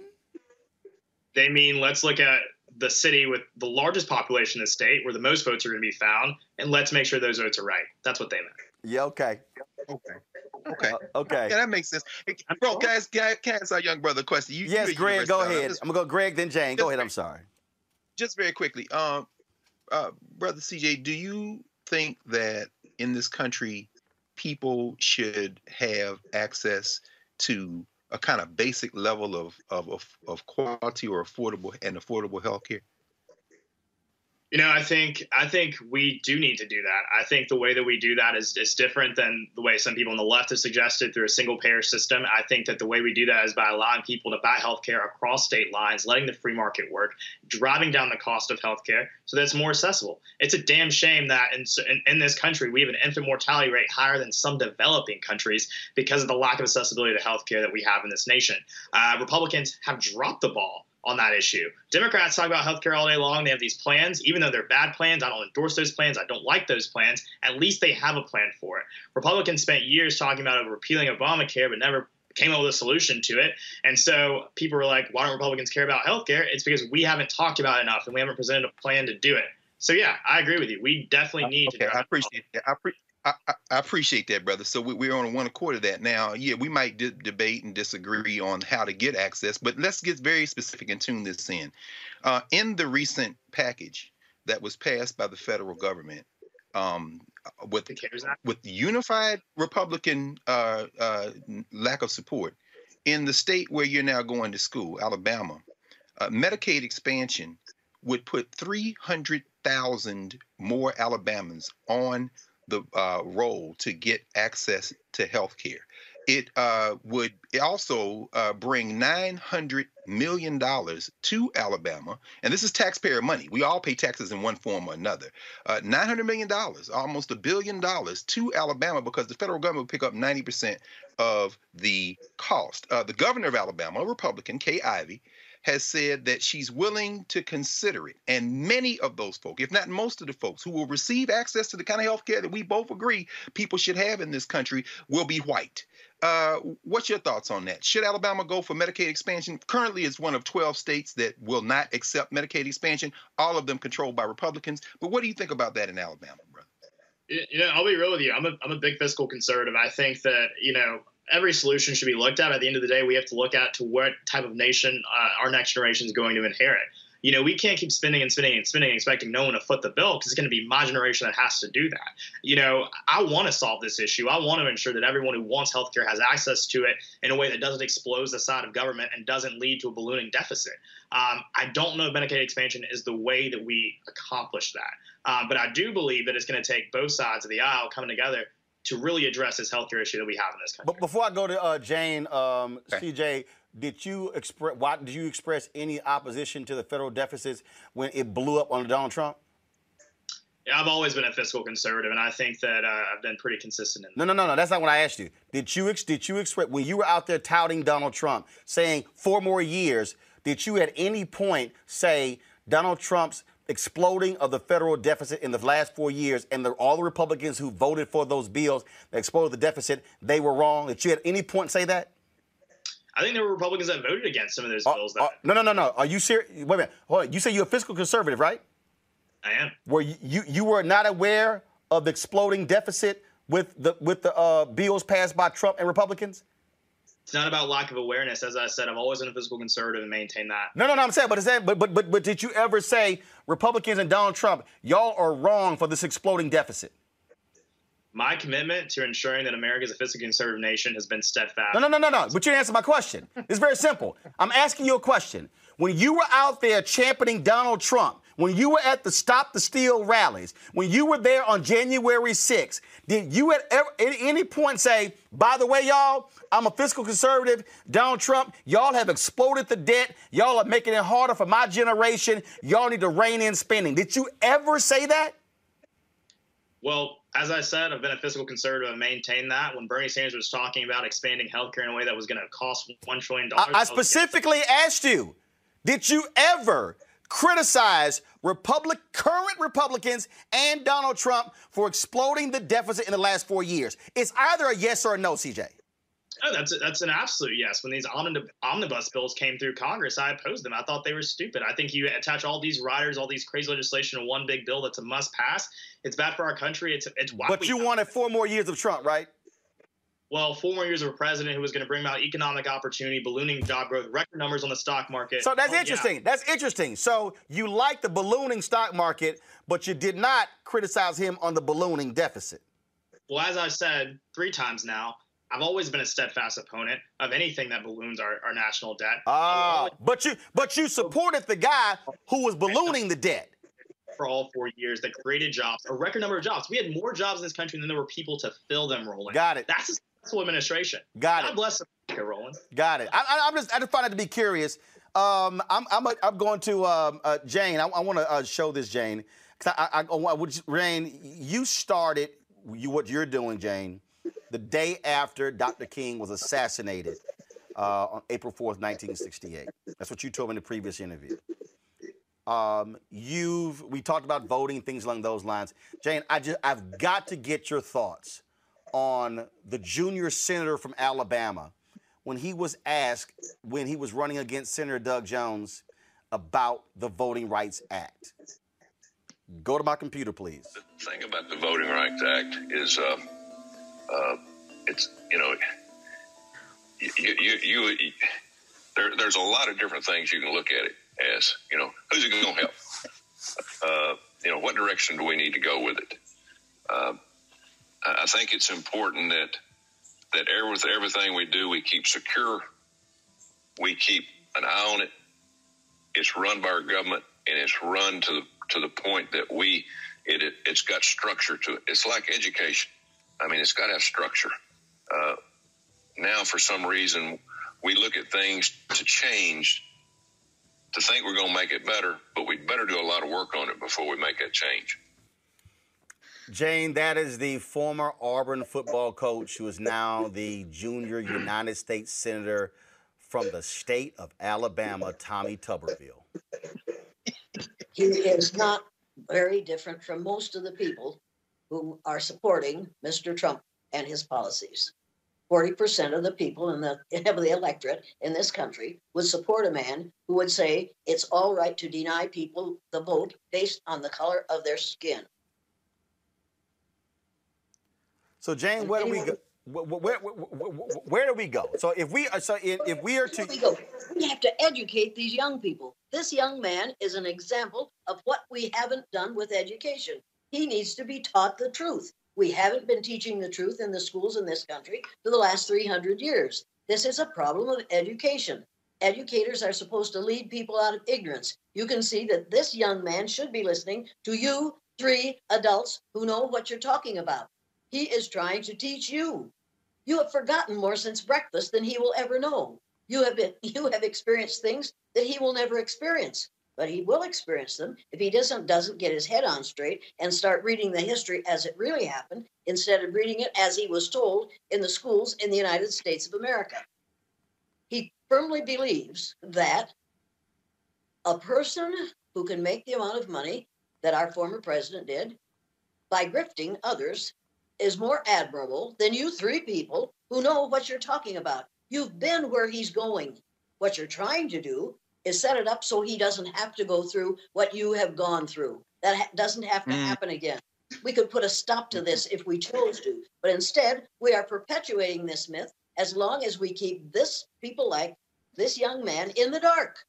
If we can keep him believing the lie, that's how long we can perpetuate racism in this country. We think, but it isn't going to work. We are melanated people are going to be grossly outnumbered, and it's coming faster than we expected it.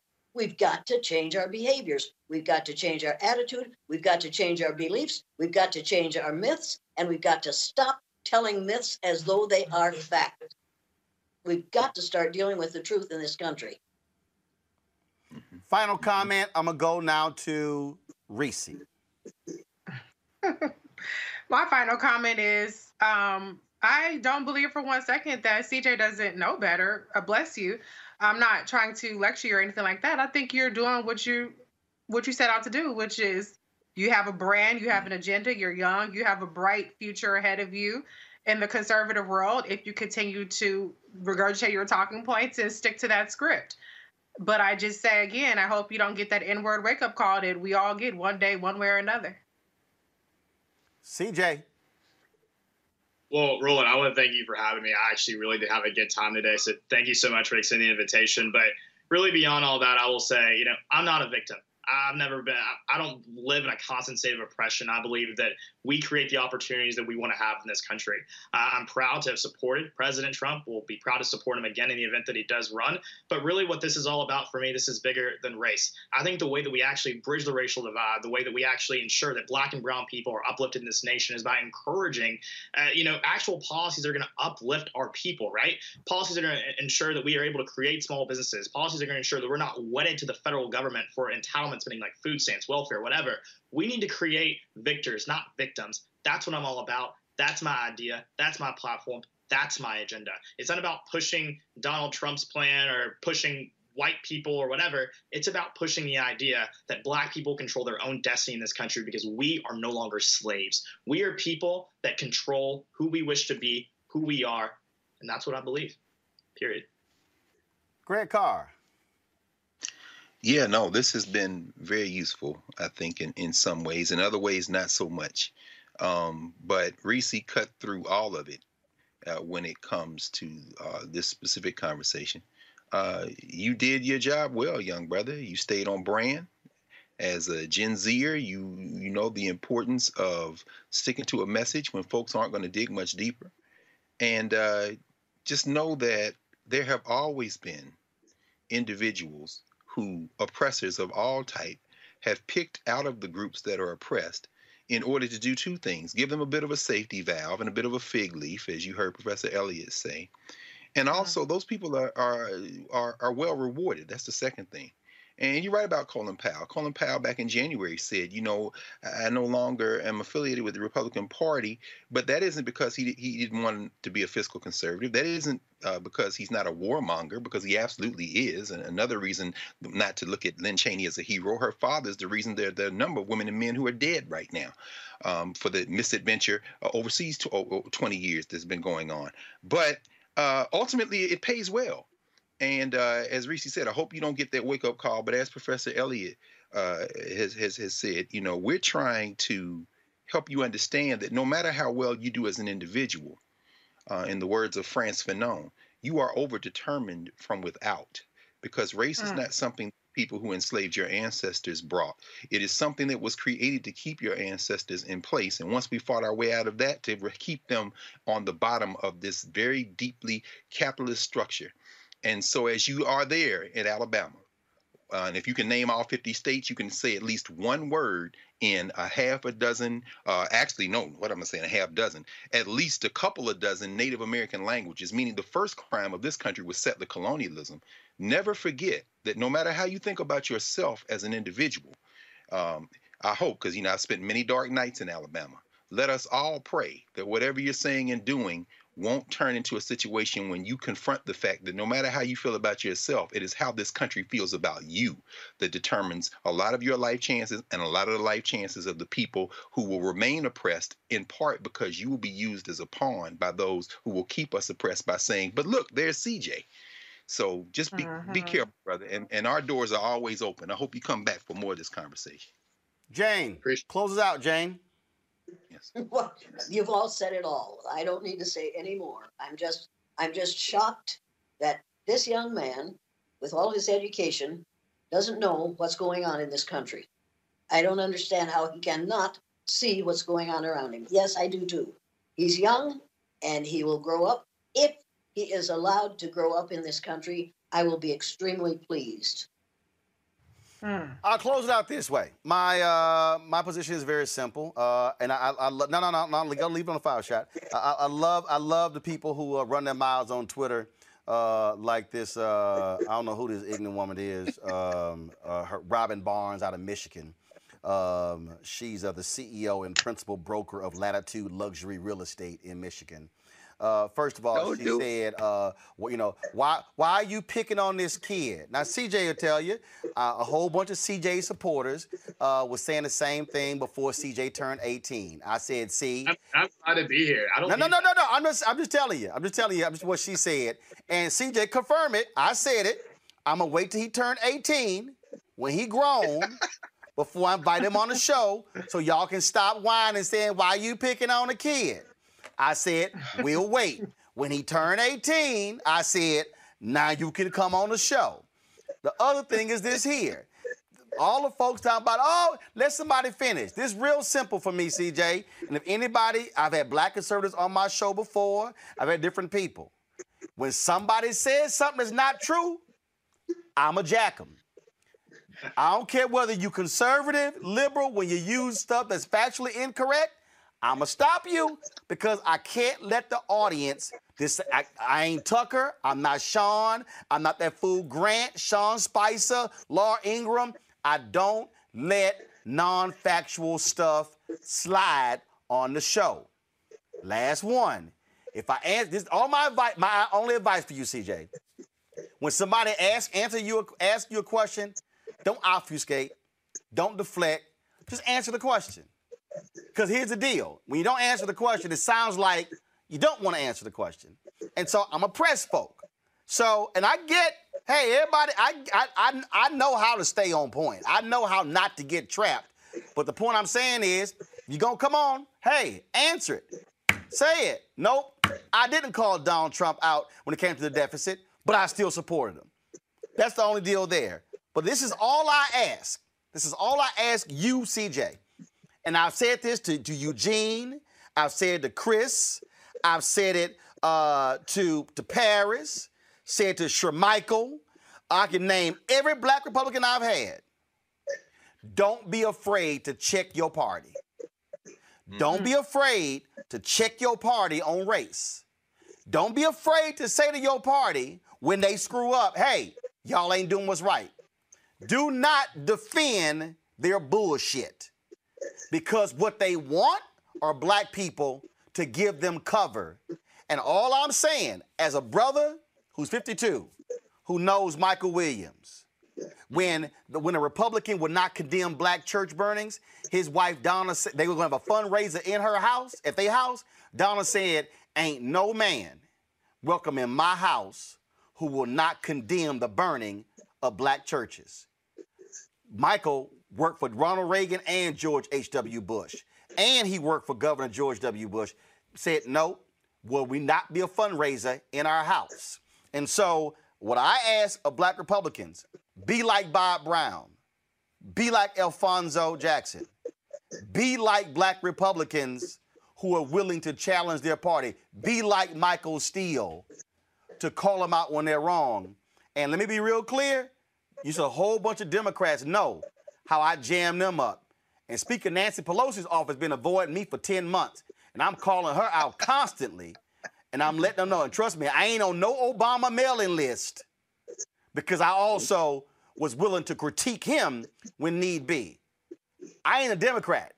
I ain't a Republican. I'm not liberal. I'm not conservative. Mm. Because of Jane, I'm a melanated man. For my mom and daddy, I'm a black man, Reese. I'm gonna go with you on that one. and we gonna call it like it is. That's how we gonna roll.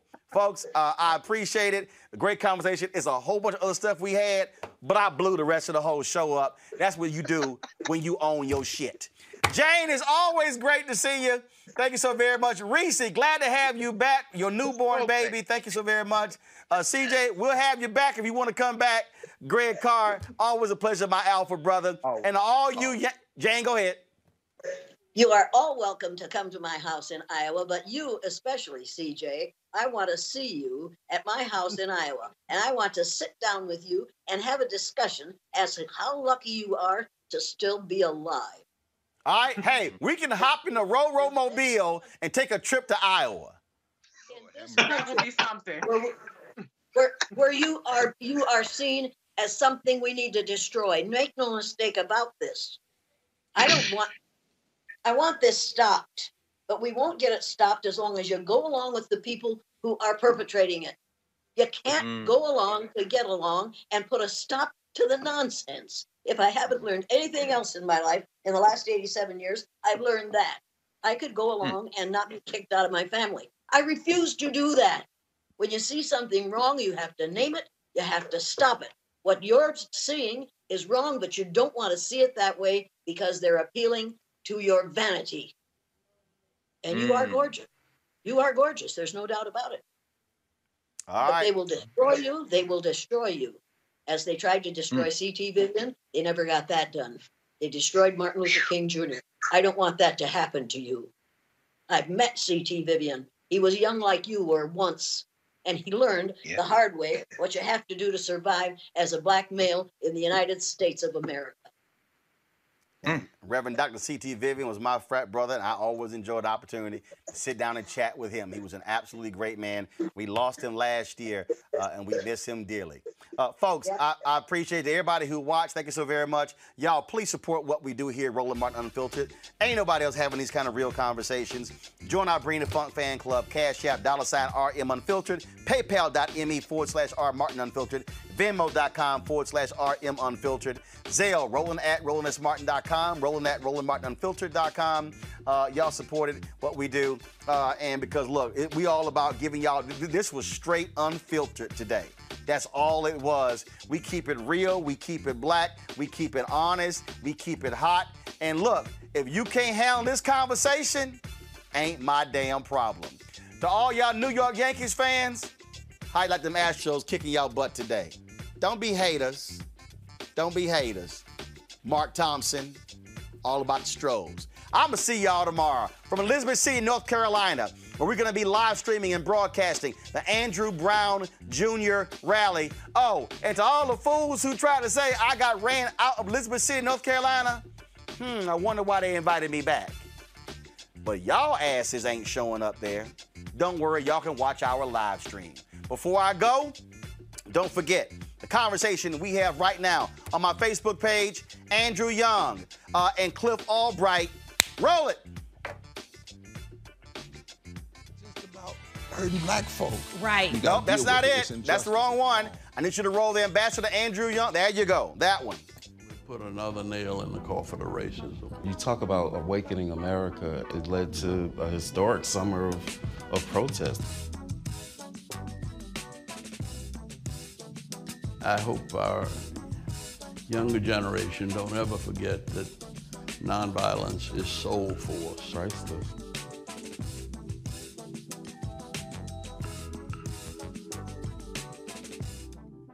Go to our Facebook page right now. You can see that conversation with Andrew Young and Cliff Albright. Now, this Monday, 11 a.m. Eastern, we're going to premiere Reverend Dr. William J. Barber and a sister who climbed that flagpole and took down the Confederate flag, flag in South Carolina, Bree Newsom. Sneak peek of their conversation. White supremacy ain't just about hurting black folk. Right. You got to deal with it. It's injustice. It's wrong. I do feel like in this generation, we've got to do more around being intentional in resolving conflict. You and I process. haven't always agreed. Yeah. But we agree on the big piece. Yeah. Now, conflict is not about destruction. Conflict's going to happen.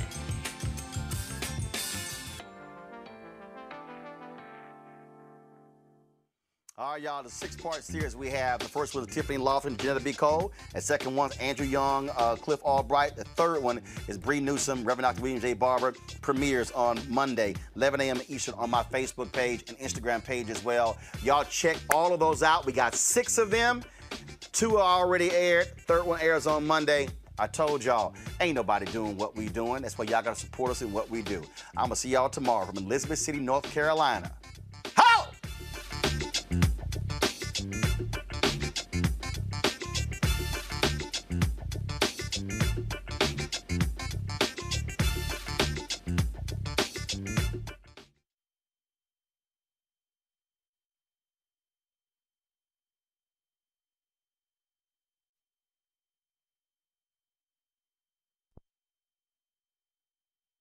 There's plenty to celebrate in March and